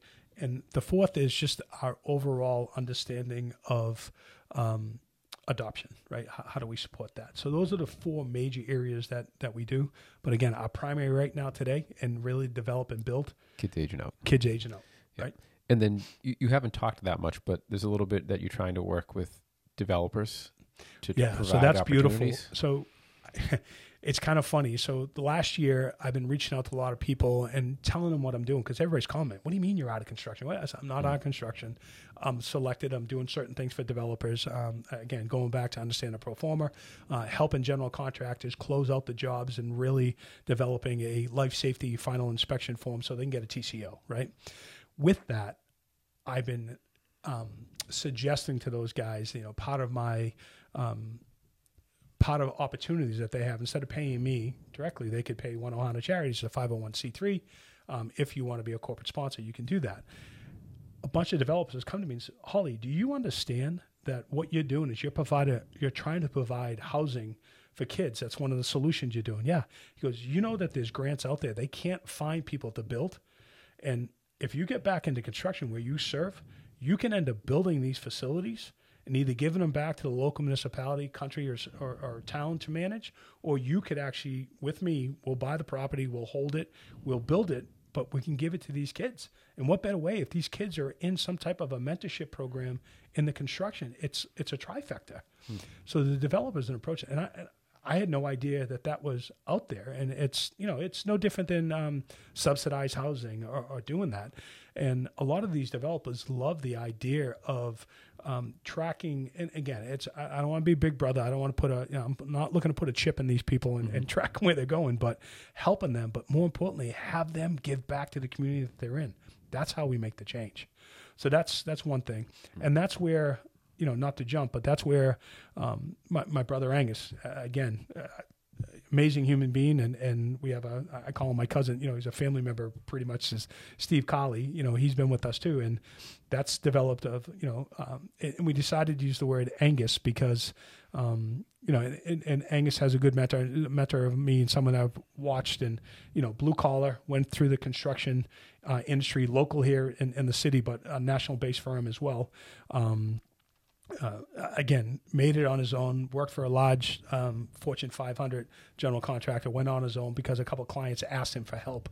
Um, it- great mentor. And that's why we use the word um, Angus, right? Angus is a, a well known name and and the, again humbly not not proudly but if you know if you called us you know um Well, you sped through that, but that mentor um, encouraged you guys to use the name Angus because it was a unique name. Yeah, And they were was joking. A person that was a successful business person here locally, they used his Uh, first name Yeah. yeah and you know that that advice is what led to naming it after Angus as a first name, which might seem very um, egotistical. That wasn't the genesis of it. It was the hey, you've got a uniqueness here. yeah Uh, and the advice was to capitalize. Well, the big that joke uniqueness. was is you know we flipped the quarter between Hollis and Angus, and I said take the double headed quarter and pick heads because I didn't want Hollis, right? So, but I, I give Angus credit. He had a hard time with it, right? Just any human being, I feel any human being would, but I think it was important. And when we when we sat down with with, with our elders and mentors and, and really guiding us, it made a lot of sense. So um, it's all lowercase. The A is not capitalized, so the whole entire name is lowercase. So Yeah. that made uh, that made Angus feel good. A but you know, better, yeah. it does. You know, and and again, it's not. It, it's it's a it's it's a team. You know what I mean? Mm-hmm. There's just not one person, and there's and I don't care what anybody says. There's never one person. Mm. If people are that egotistic, you know, and ego for me stands for edging God out, right? You think you're your own God. You you, you miss the point, right? When is it enough? You know. Before we move on to Angus, I I was making a mental note, and then obviously I get sidetracked as we're we're talking here, but I didn't want to leave Carl Nelson off. So Carl, Nate, and Chris Yep. all started Code Red Consulting. Outstanding Uh, company. Pete's with them, and that's why. Yeah, I have a ton of respect for those guys, and I didn't want to blow past.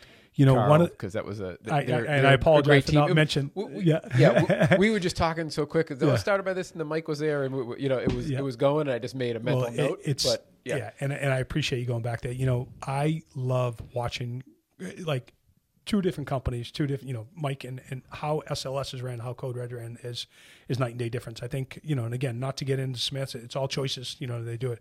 But the thing I absolutely adore and love about Code Red is that it's people over profit for them. Always, always seen it. Uh, they recognize um, uh, the balance of people. They recognize the importance of people. Um, you know, they've brought, um, and you know, I apologize if I offend anybody at Code Red guys, but they've brought outside consultants in to make sure that they're serving the people right. They brought outside mentorships in to make sure they're being the very best of what they say they're going to be. To me, people over profit. Where other firms out there just don't really care. Let people come and go, dime a dozen. Their word means nothing to them, and that's uh that's sad, right? Be- Money always comes. Money comes and money goes. Relationships, reputation, and people are the most important things you can have. You know. All So right. was that So better? Did I did I make up for uh, forgetting some of the names? Yeah. Love you guys no matter what. um, so the latest chapter, Angus Construction. Yep. Um, two brothers that were, um, uh, for lack of a better word, very high up within the, if not the largest, one of the top two construction companies in Massachusetts at you know very high level of operations and involvement and now out on their own you've brought Steve Carley, who was most recently at Callahan, but was Suffolk before. And you guys are, are striking out on your own. We are, Joe. I got to tell you, um, it's always been kind of you know Angus and I since day I mean, one, right? And, and let, me, let me say, that's going to get probably a lot of people's attention. It should, right? And not not our value is at another level. Not because it's me, not because it's Angus, not because it's Steve.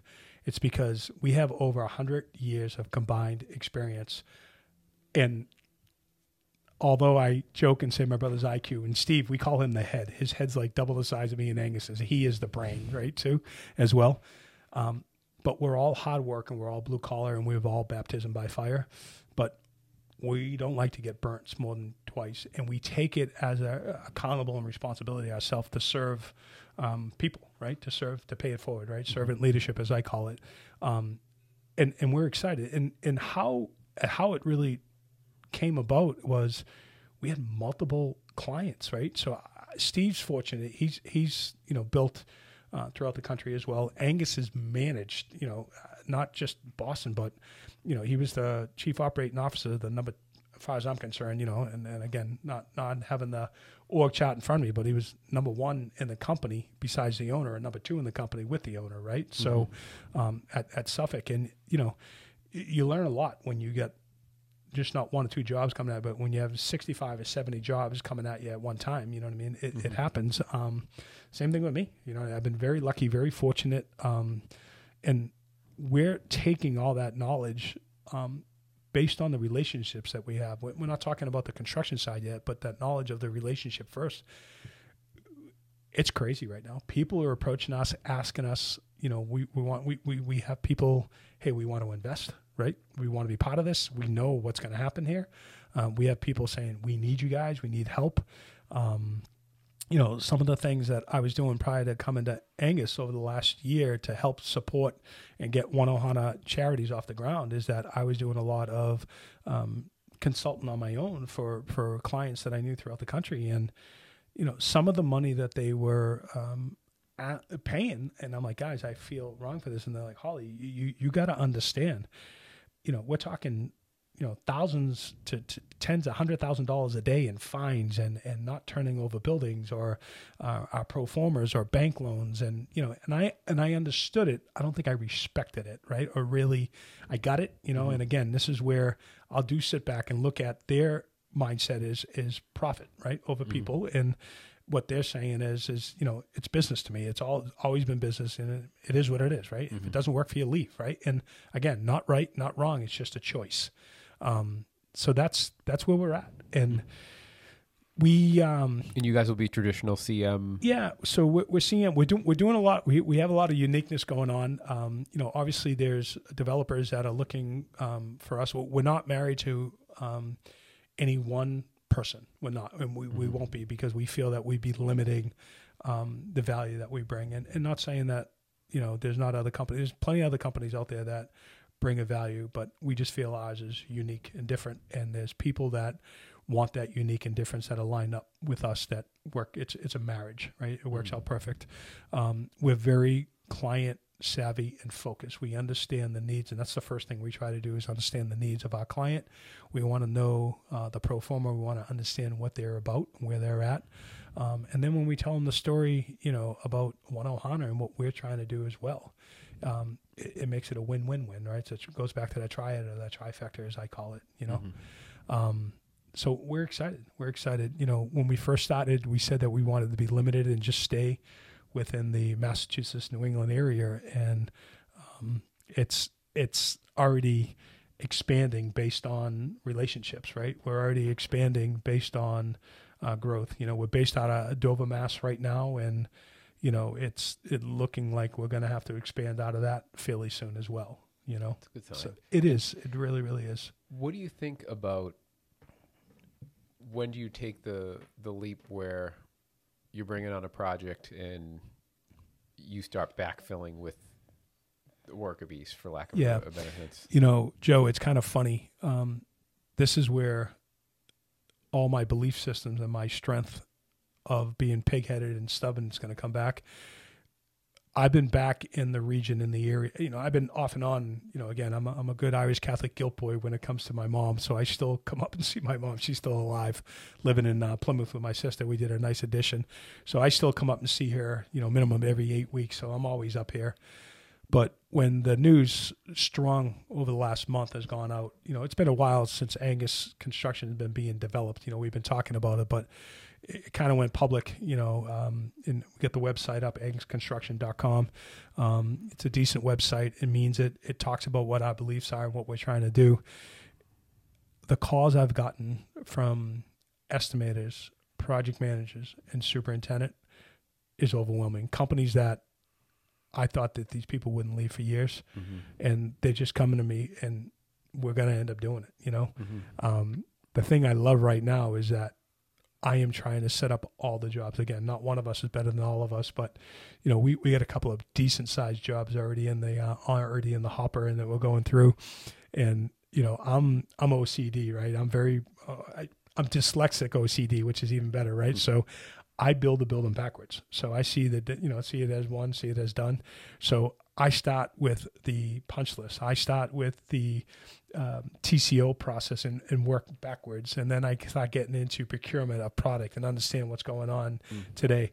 So Steve and Angus are just laughing at me because you know they're coming in. They see my I'm the old school, right? I whiteboard. I got highlighters out. I got drawings out.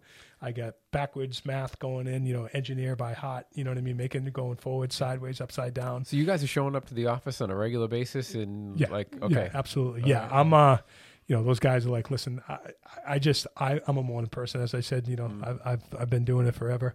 I'm there first thing in the office. Uh, I'm I'm going and growing. You know, they come in. I'm like, you know, typical. Hey, thanks for coming in this afternoon. These guys are coming in at six o'clock, seven o'clock, and I'm like, half the day's over. Let's go, guys. You know, and uh, they're like, man, I can't wait to get you out in the field. You're a pain in the butt. You know. Yeah. And that's the fun. That's the love, right? Mm-hmm. And that's what we want to do. We want to be a different kind of company, right? We don't want to be all things to all people. We don't want to be the biggest. We don't want to. We we want to be true. We want to be honest. We want to be fair. You know, we and we want to build. We want to build in our community. We want to be a value add. You know, mm. and we are we're, we're going to be. When do you think you'll break ground on something? So we got a few. Um, we have a few projects already going on. And I don't mean like a hard deadline, but like yeah, yeah, roughly. So we are are probably like the big Wahoo project. Um, it will be Q2, Q3 where we're in now.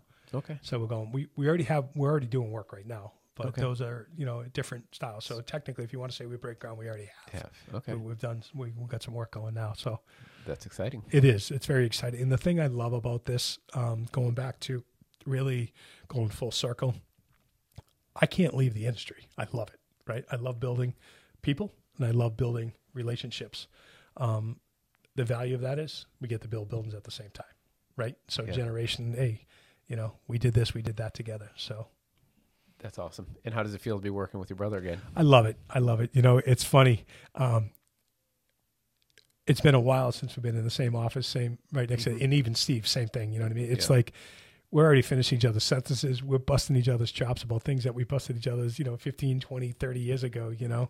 Um, there's certain things that my, you know, my brother's mature and older now, you know, and he always was, but I just, yep.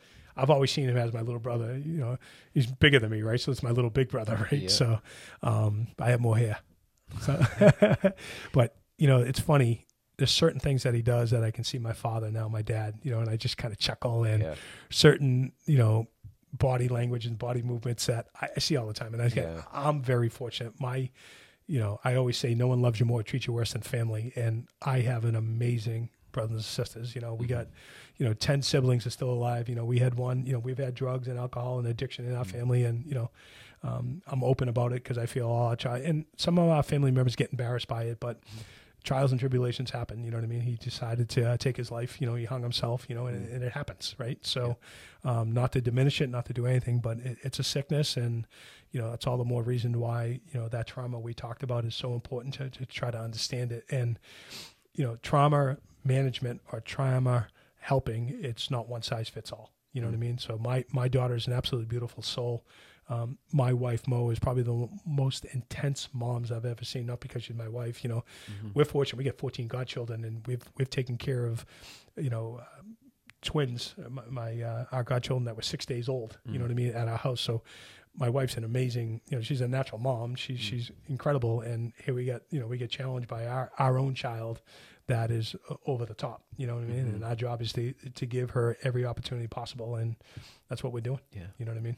Now, uh, and not to follow that up with such a uh, basic construction question here. Oh, Yeah. it's not construction, but um, going back to the construction. Yeah. Do you feel rejuvenated in some sense? Well, yeah, absolutely. I think you know it's kind of funny. Um, leaving Suffolk was difficult. That was the decision I made, and some of that was um, I was done. Yeah. I was done. Right? Not not so much burnt out because I love the industry, and it's not like I left the industry. I didn't. I I just took a different pace, but majority of that was not believing in what the company said they were going to do and what was actually happening. Mhm. But the other thing was the man in the mirror. And at the end of the day, it's up to me. It's Mhm. my responsibility. So there was maturity and rejuvenating, rejuvenating on that end, right? And then when I sat back with that, um, as we talked, I am goal orientated, right? But Mhm. it's not so much the goals as asking empowering questions of myself. You know, um, when I brush my teeth every night, I know it's kind of silly, right? But I ask myself three questions: What did I learn today? How can that serve me and make me better? But the most important, how can I serve, take that, and give it away, pay it forward? If I don't answer those three, your middle finger's up. Do you ever try to give yourself the middle finger in the mirror? It's hard to do. So it makes you find the answers. It makes you be truthful to yourself. And those are the empowering questions that I ask. You know, why is one Ohana so important to me? One Ohana means family, right? And if you look up the definition, that's Hawaiian, but you look up the definition, and Lilo and Stitch did a great job with it too. Um, I don't know if you know Lilo and Stitch and her story. Her parents passed. You know what I mean? She was adopted, and you know Stitch was supposed to be a a, a, dog, you know, a rescue dog, adopted dog, which is beautiful. You know, Mhm. ended up being not a space creature, but that's a whole different story. But the beauty of that is, is when you look up the definition, it means no one gets left behind in your family, in your community, or in the world, and that's what we're supposed to do, right? And my child is my child just because it's not my direct DNA, but she is my DNA from love. She is my DNA from my actions and what I do day in and day out and what I teach her and give her, right? Mhm. At the end of the day, she has to accept it. She has to grow from it. She has to be her own woman, her own person. That's all I want for her, nothing but the very best. But it's my responsibility to give her the fundamentals, right? Mhm. That's it. Love it. So, what are the what's the goals? What's, what's The your what's your goals? latest yeah, goals? so there's good. You know, um, going through the maturity process of of leaving Suffolk and then making the decision to, you know, kind of sit down with Mike and say, you know, you need to move on because I, I moved on. My number one thing every day is family. For me, it's hands down family, and family to me is immediate siblings, right? Mhm. Blood. Immediate is my community. Immediate is you, right? It's to serve and give, and that's where that is. So it comes back to my fundamentals. Every day, I need to make sure I'm challenging myself out of my comfort zone. Every day, I need to make sure that I'm serving and giving. And that also means me too, Joe, right? Serving and giving. So you can't continue serve and give outside yourself. Your You're tank will go empty. yourself. And I and beyond blessed, I've learned that. I've learned that, you know, and so that's my primary goal right there. That's it, right? Be grateful and thankful every day, and I am, right? Um, you know, I, I I may cross the line here personally, but you know, we have a child that's in a specialty program right now that's three thousand miles away from us, in Idaho, Mhm. um, because of her autism and learning. Right? Um, she's very open and honest that she doesn't like people. Right? Um, Kids get to start picking on her. She's been called stupid. She the, the child is beyond intelligent. She's taken tests, and they're like she's borderline. She is genius, and- but Mhm. some of her um, neurological connections are not there. She'll take that same test the next day and get a zero. So there's there's things we're working on. Mm. But what's amazing is is that there's certain programs in the world out there that will study a child and see how they learn. Everybody learns. Every child learns. Mhm. And this happens. I want to make sure we're clear on this too. And I, I think this is important. It's easy for me as an adoptive parent, an adoptive mom or dad to say, "Oh, I adopted my child. It's not mine." I have a sibling that has a son that's absolutely perfect, straight A student, and I have a sibling, same sibling, that has a daughter, right? Mhm. That has a, a daughter that's perfect. She has a middle child that's severely handicapped. Mhm. lucky for me, he's my god, one of my god kids too, right? But that's DNA. That's 100%. So they couldn't pick that. They didn't know that. They didn't know what was going on. So I want to make sure I'm not boxing this or limiting this because Gracie's everybody has challenges. Everybody has different things happen, but it's up to us as parents to find the right services, the right tools to develop and and sometimes develop in ourselves, but also develop into that child mm. to teach them. Gracie, my daughter, learns she loves animals, right? You mm. can bring any horse in here, she'll tell you what type of horse, where it's originated from, the bone structure, the blood structure, how it reproduces, like crazy, crazy. I'm over there Googling. I'm like, I do feel stupid. You know what I mean? I'm trying to Google it. I'm like, how does she know this? She'll take a book and sit down and read. And she has the ability to stay up for 72 hours at a time or just not go to bed and just totally focus in on something. That's a gift, right? But it can also be that's that's an addiction style too. That could be all, the opposite, right? So this school that she's in teaches her how to mm, uh, mature. They have a lot of retired racehorses where she's at.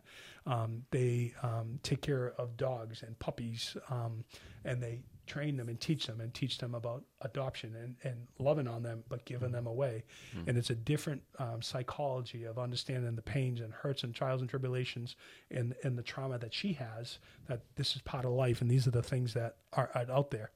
They watch, study, and they take this and then they cross reference that back to education, back to math, back to English and all that. So um, that's a huge investment for us, but it's our responsibility as parents, right? Yeah, hundred percent. and you know it's crazy statistics you know again i'm a big measurement guy to understand that um, those parents throughout the world you know there's only 1% will do what we're doing because the pain is so much joe it really is um, my wife again um, not that we're complaining not that we haven't. We're very fortunate that we have the means to do it because it's not cheap. Um, but we also feel much of that's given much is expected right? So maybe this was all bigger a bigger plan that we're supposed to do do what we're doing you know? And that's that's what we're doing right? Okay. i open up and say that is is that everybody learns. Everybody deserves a shot. Everybody can grow. And that's what we're supposed to do. And we all every human being brings value. I don't care what people say about you. Don't let people diminish you demoralize you.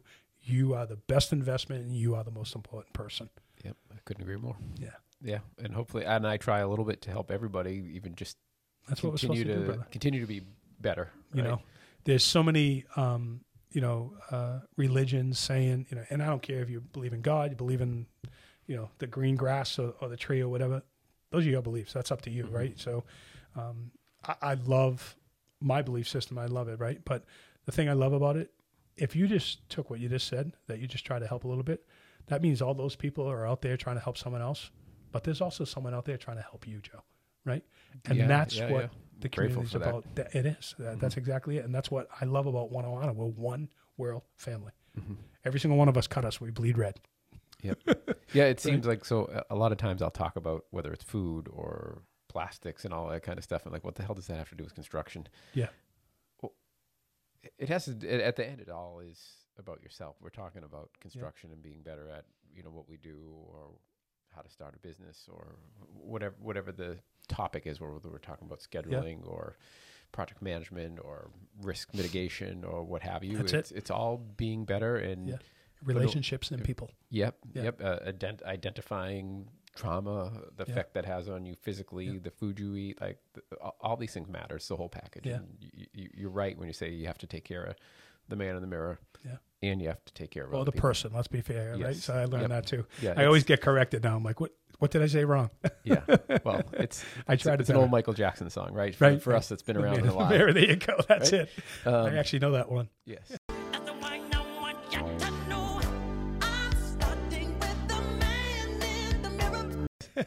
So I, I we haven't got to it, but we're at I think north of two hours now. So we, uh, I'm glad we have a mega episode because it's funny. I have folks that will reach out and be like, "Oh yeah, I have to drive to Maine once a week, and the podcast is great because I have something to listen to for an hour." So those folks are going to. You're be, welcome. So like, there's another guy out in Minnesota that does a bunch of traveling. Uh, should we tell everybody we haven't even put our batteries in yet? yeah, yeah. So um, I definitely want to do more because we didn't touch on um, the turnover services, Sure. which Absolutely. I am really excited about. And then there was one other thing I wanted to talk about. Um, oh, I actually wanted to talk to you a little bit about the marketing side of things because Absolutely. um, I definitely think you guys. Um, every everybody has their Yeah, their strong their suits, right? yeah. And I, it's funny. I look at you, Steve, and Agnes's profile before this, and from a social media standpoint, like the the network and number of people you know is not representative of what's on yeah. social media. Yeah. And I think about it, I'm like, wow, like I know you're going to have no problem getting work, right? But if the three of you leverage social media Yeah. to bring in APMs and admins and everybody that are, are, are out there, like it, it would be powerful and it would It help be. Ohana. It will. And so I, I think you guys definitely have to take a look at the, um, Yeah, you, the I social appreciate media that. And- footprint. yeah. And- You- you're definitely right. You know, it's funny. Uh, we have been talking about that, but you know, we uh,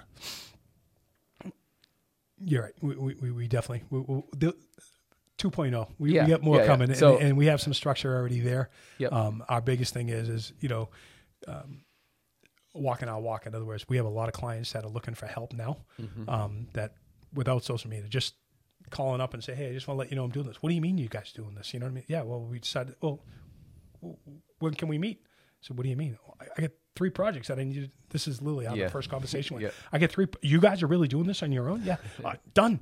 I- I'll, I'll pull it from the. Uh, well, slow down. If you already, you know, if you're already married to another company, it's my business. It's my company. You know, let's slow down, slow down. You know, Mm-hmm. but that's what's happening. right? And that, and that to me is the best social media. That's your man's word. You know, you get your name and your word, right? Well, That's best. If you multiply that and use the platform and the tools in the toolbox, as we say, Yep. and go that way, it's it's going to be endless, Joe. Yeah, it, it, it really, really is. Yeah. It's the opportunities are, respectfully, the opportunities are uh, overwhelmingly blessed, right? And that's what we want to do. We want to give it away, Mm-hmm. Yeah. right? We want people to have fun. And as crazy as it sounds, you know, we, we have a thing, you know, do we have fun today? Right? We say that to each other. Like, who does that? Right? yeah, I think that's a great Who thing does to do. that? Do we have fun today? You know? Yeah, why do it if it's we not? used to have this right? thing, and we can talk more about the, the psychology of people, right? But um, I'm a huge component of F Up Fridays, right? F Up means F U C K, F Mm-hmm. Up Fridays, right? And I literally would buy lunch and or give a Home Depot or Lowe's or or um, a gift certificate or something away. Whoever had the best F Up Mm-hmm. during the week, what they did wrong, why they believe they did wrong. And it could be them or a team member or a trade partner or, Mm-hmm. or, or, you know, even personal too. We've had personal conversations, which I think are great. Yeah, that's- funny. How did you manage it? How did you correct it? And then number one thing goes back to those three questions, right? What did I learn today? How can I learn. improve myself and how can I pay it forward? And we would vote on it. It just wouldn't be me voting. It would, we would vote on it. It'd be 10, 20, 15 people. And we would vote on it. Stand Standing ovation. You're the best F up. You know, Yeah. come on. And what that does, that builds the truth. That builds the trust. And more importantly, it doesn't build fear, right? Fear is a false emotion appearing real, right? Mm. Or face everything and run. Our philosophy on fear is face everything and rise, right? Mm-hmm. Because when we rise, we rise together, right? And that's what it's about. That's what it's about. And once you break that and have that, it's endless. You and that's what we do. That's what one. That's what you know. One Ohana's about. It's what Angus Construction is. You know. A couple of plugs. Angus Construction. Well, gonna, I- I'll do that for you. All right, buddy. All right. So yeah, I want people to go check out One Ohana Clothing. dot com. Yeah. Yep. Dot com. I, I think. See this. This shows your inability. Uh, If they Google One Ohana, Yeah, th- th- yeah, they'll be yeah, okay it. without putting dot com. Trust me. I'm just so And- old. there you go. Uh, www.oneohanaclothing.com. right. And Angus Construction, go check out both of those things. Uh, buy a sweatshirt. Yep. Buy. Uh, I saw some cool clothing. joggers on there too. Yeah. Um, if you heard today and you like the cause, uh, go ahead and support it. And I'm excited to see what happens with all this stuff. And, and you're a thousand percent right. The three you don't ever need to turn on a computer to be successful. But I think um, why will. not? Why not leverage it? Right? Yeah, why not leverage 100%. it? And It's a tool. it, if that helps you help five more kids over the next ten years, I'll turn it on now. Got it. awesome, Hollis. Thank you, Joe, absolutely outstanding. Thank you All right, again. Take care. Bye bye. All right, folks, what did you think? Quite a story. Please like, share this podcast any way you see fit. I am at 93 likes or whatever the heck it is on, or ratings, ratings on iTunes. I'm begging you, can I please get to 100? I would appreciate nothing more if you could hop on iTunes, scroll down the bottom, and hit, I don't care if it's one star, five stars, whatever you'll give. I just want to get to 100. Anything else out there that I'm missing? I don't know, but appreciate you listening as always. Take care.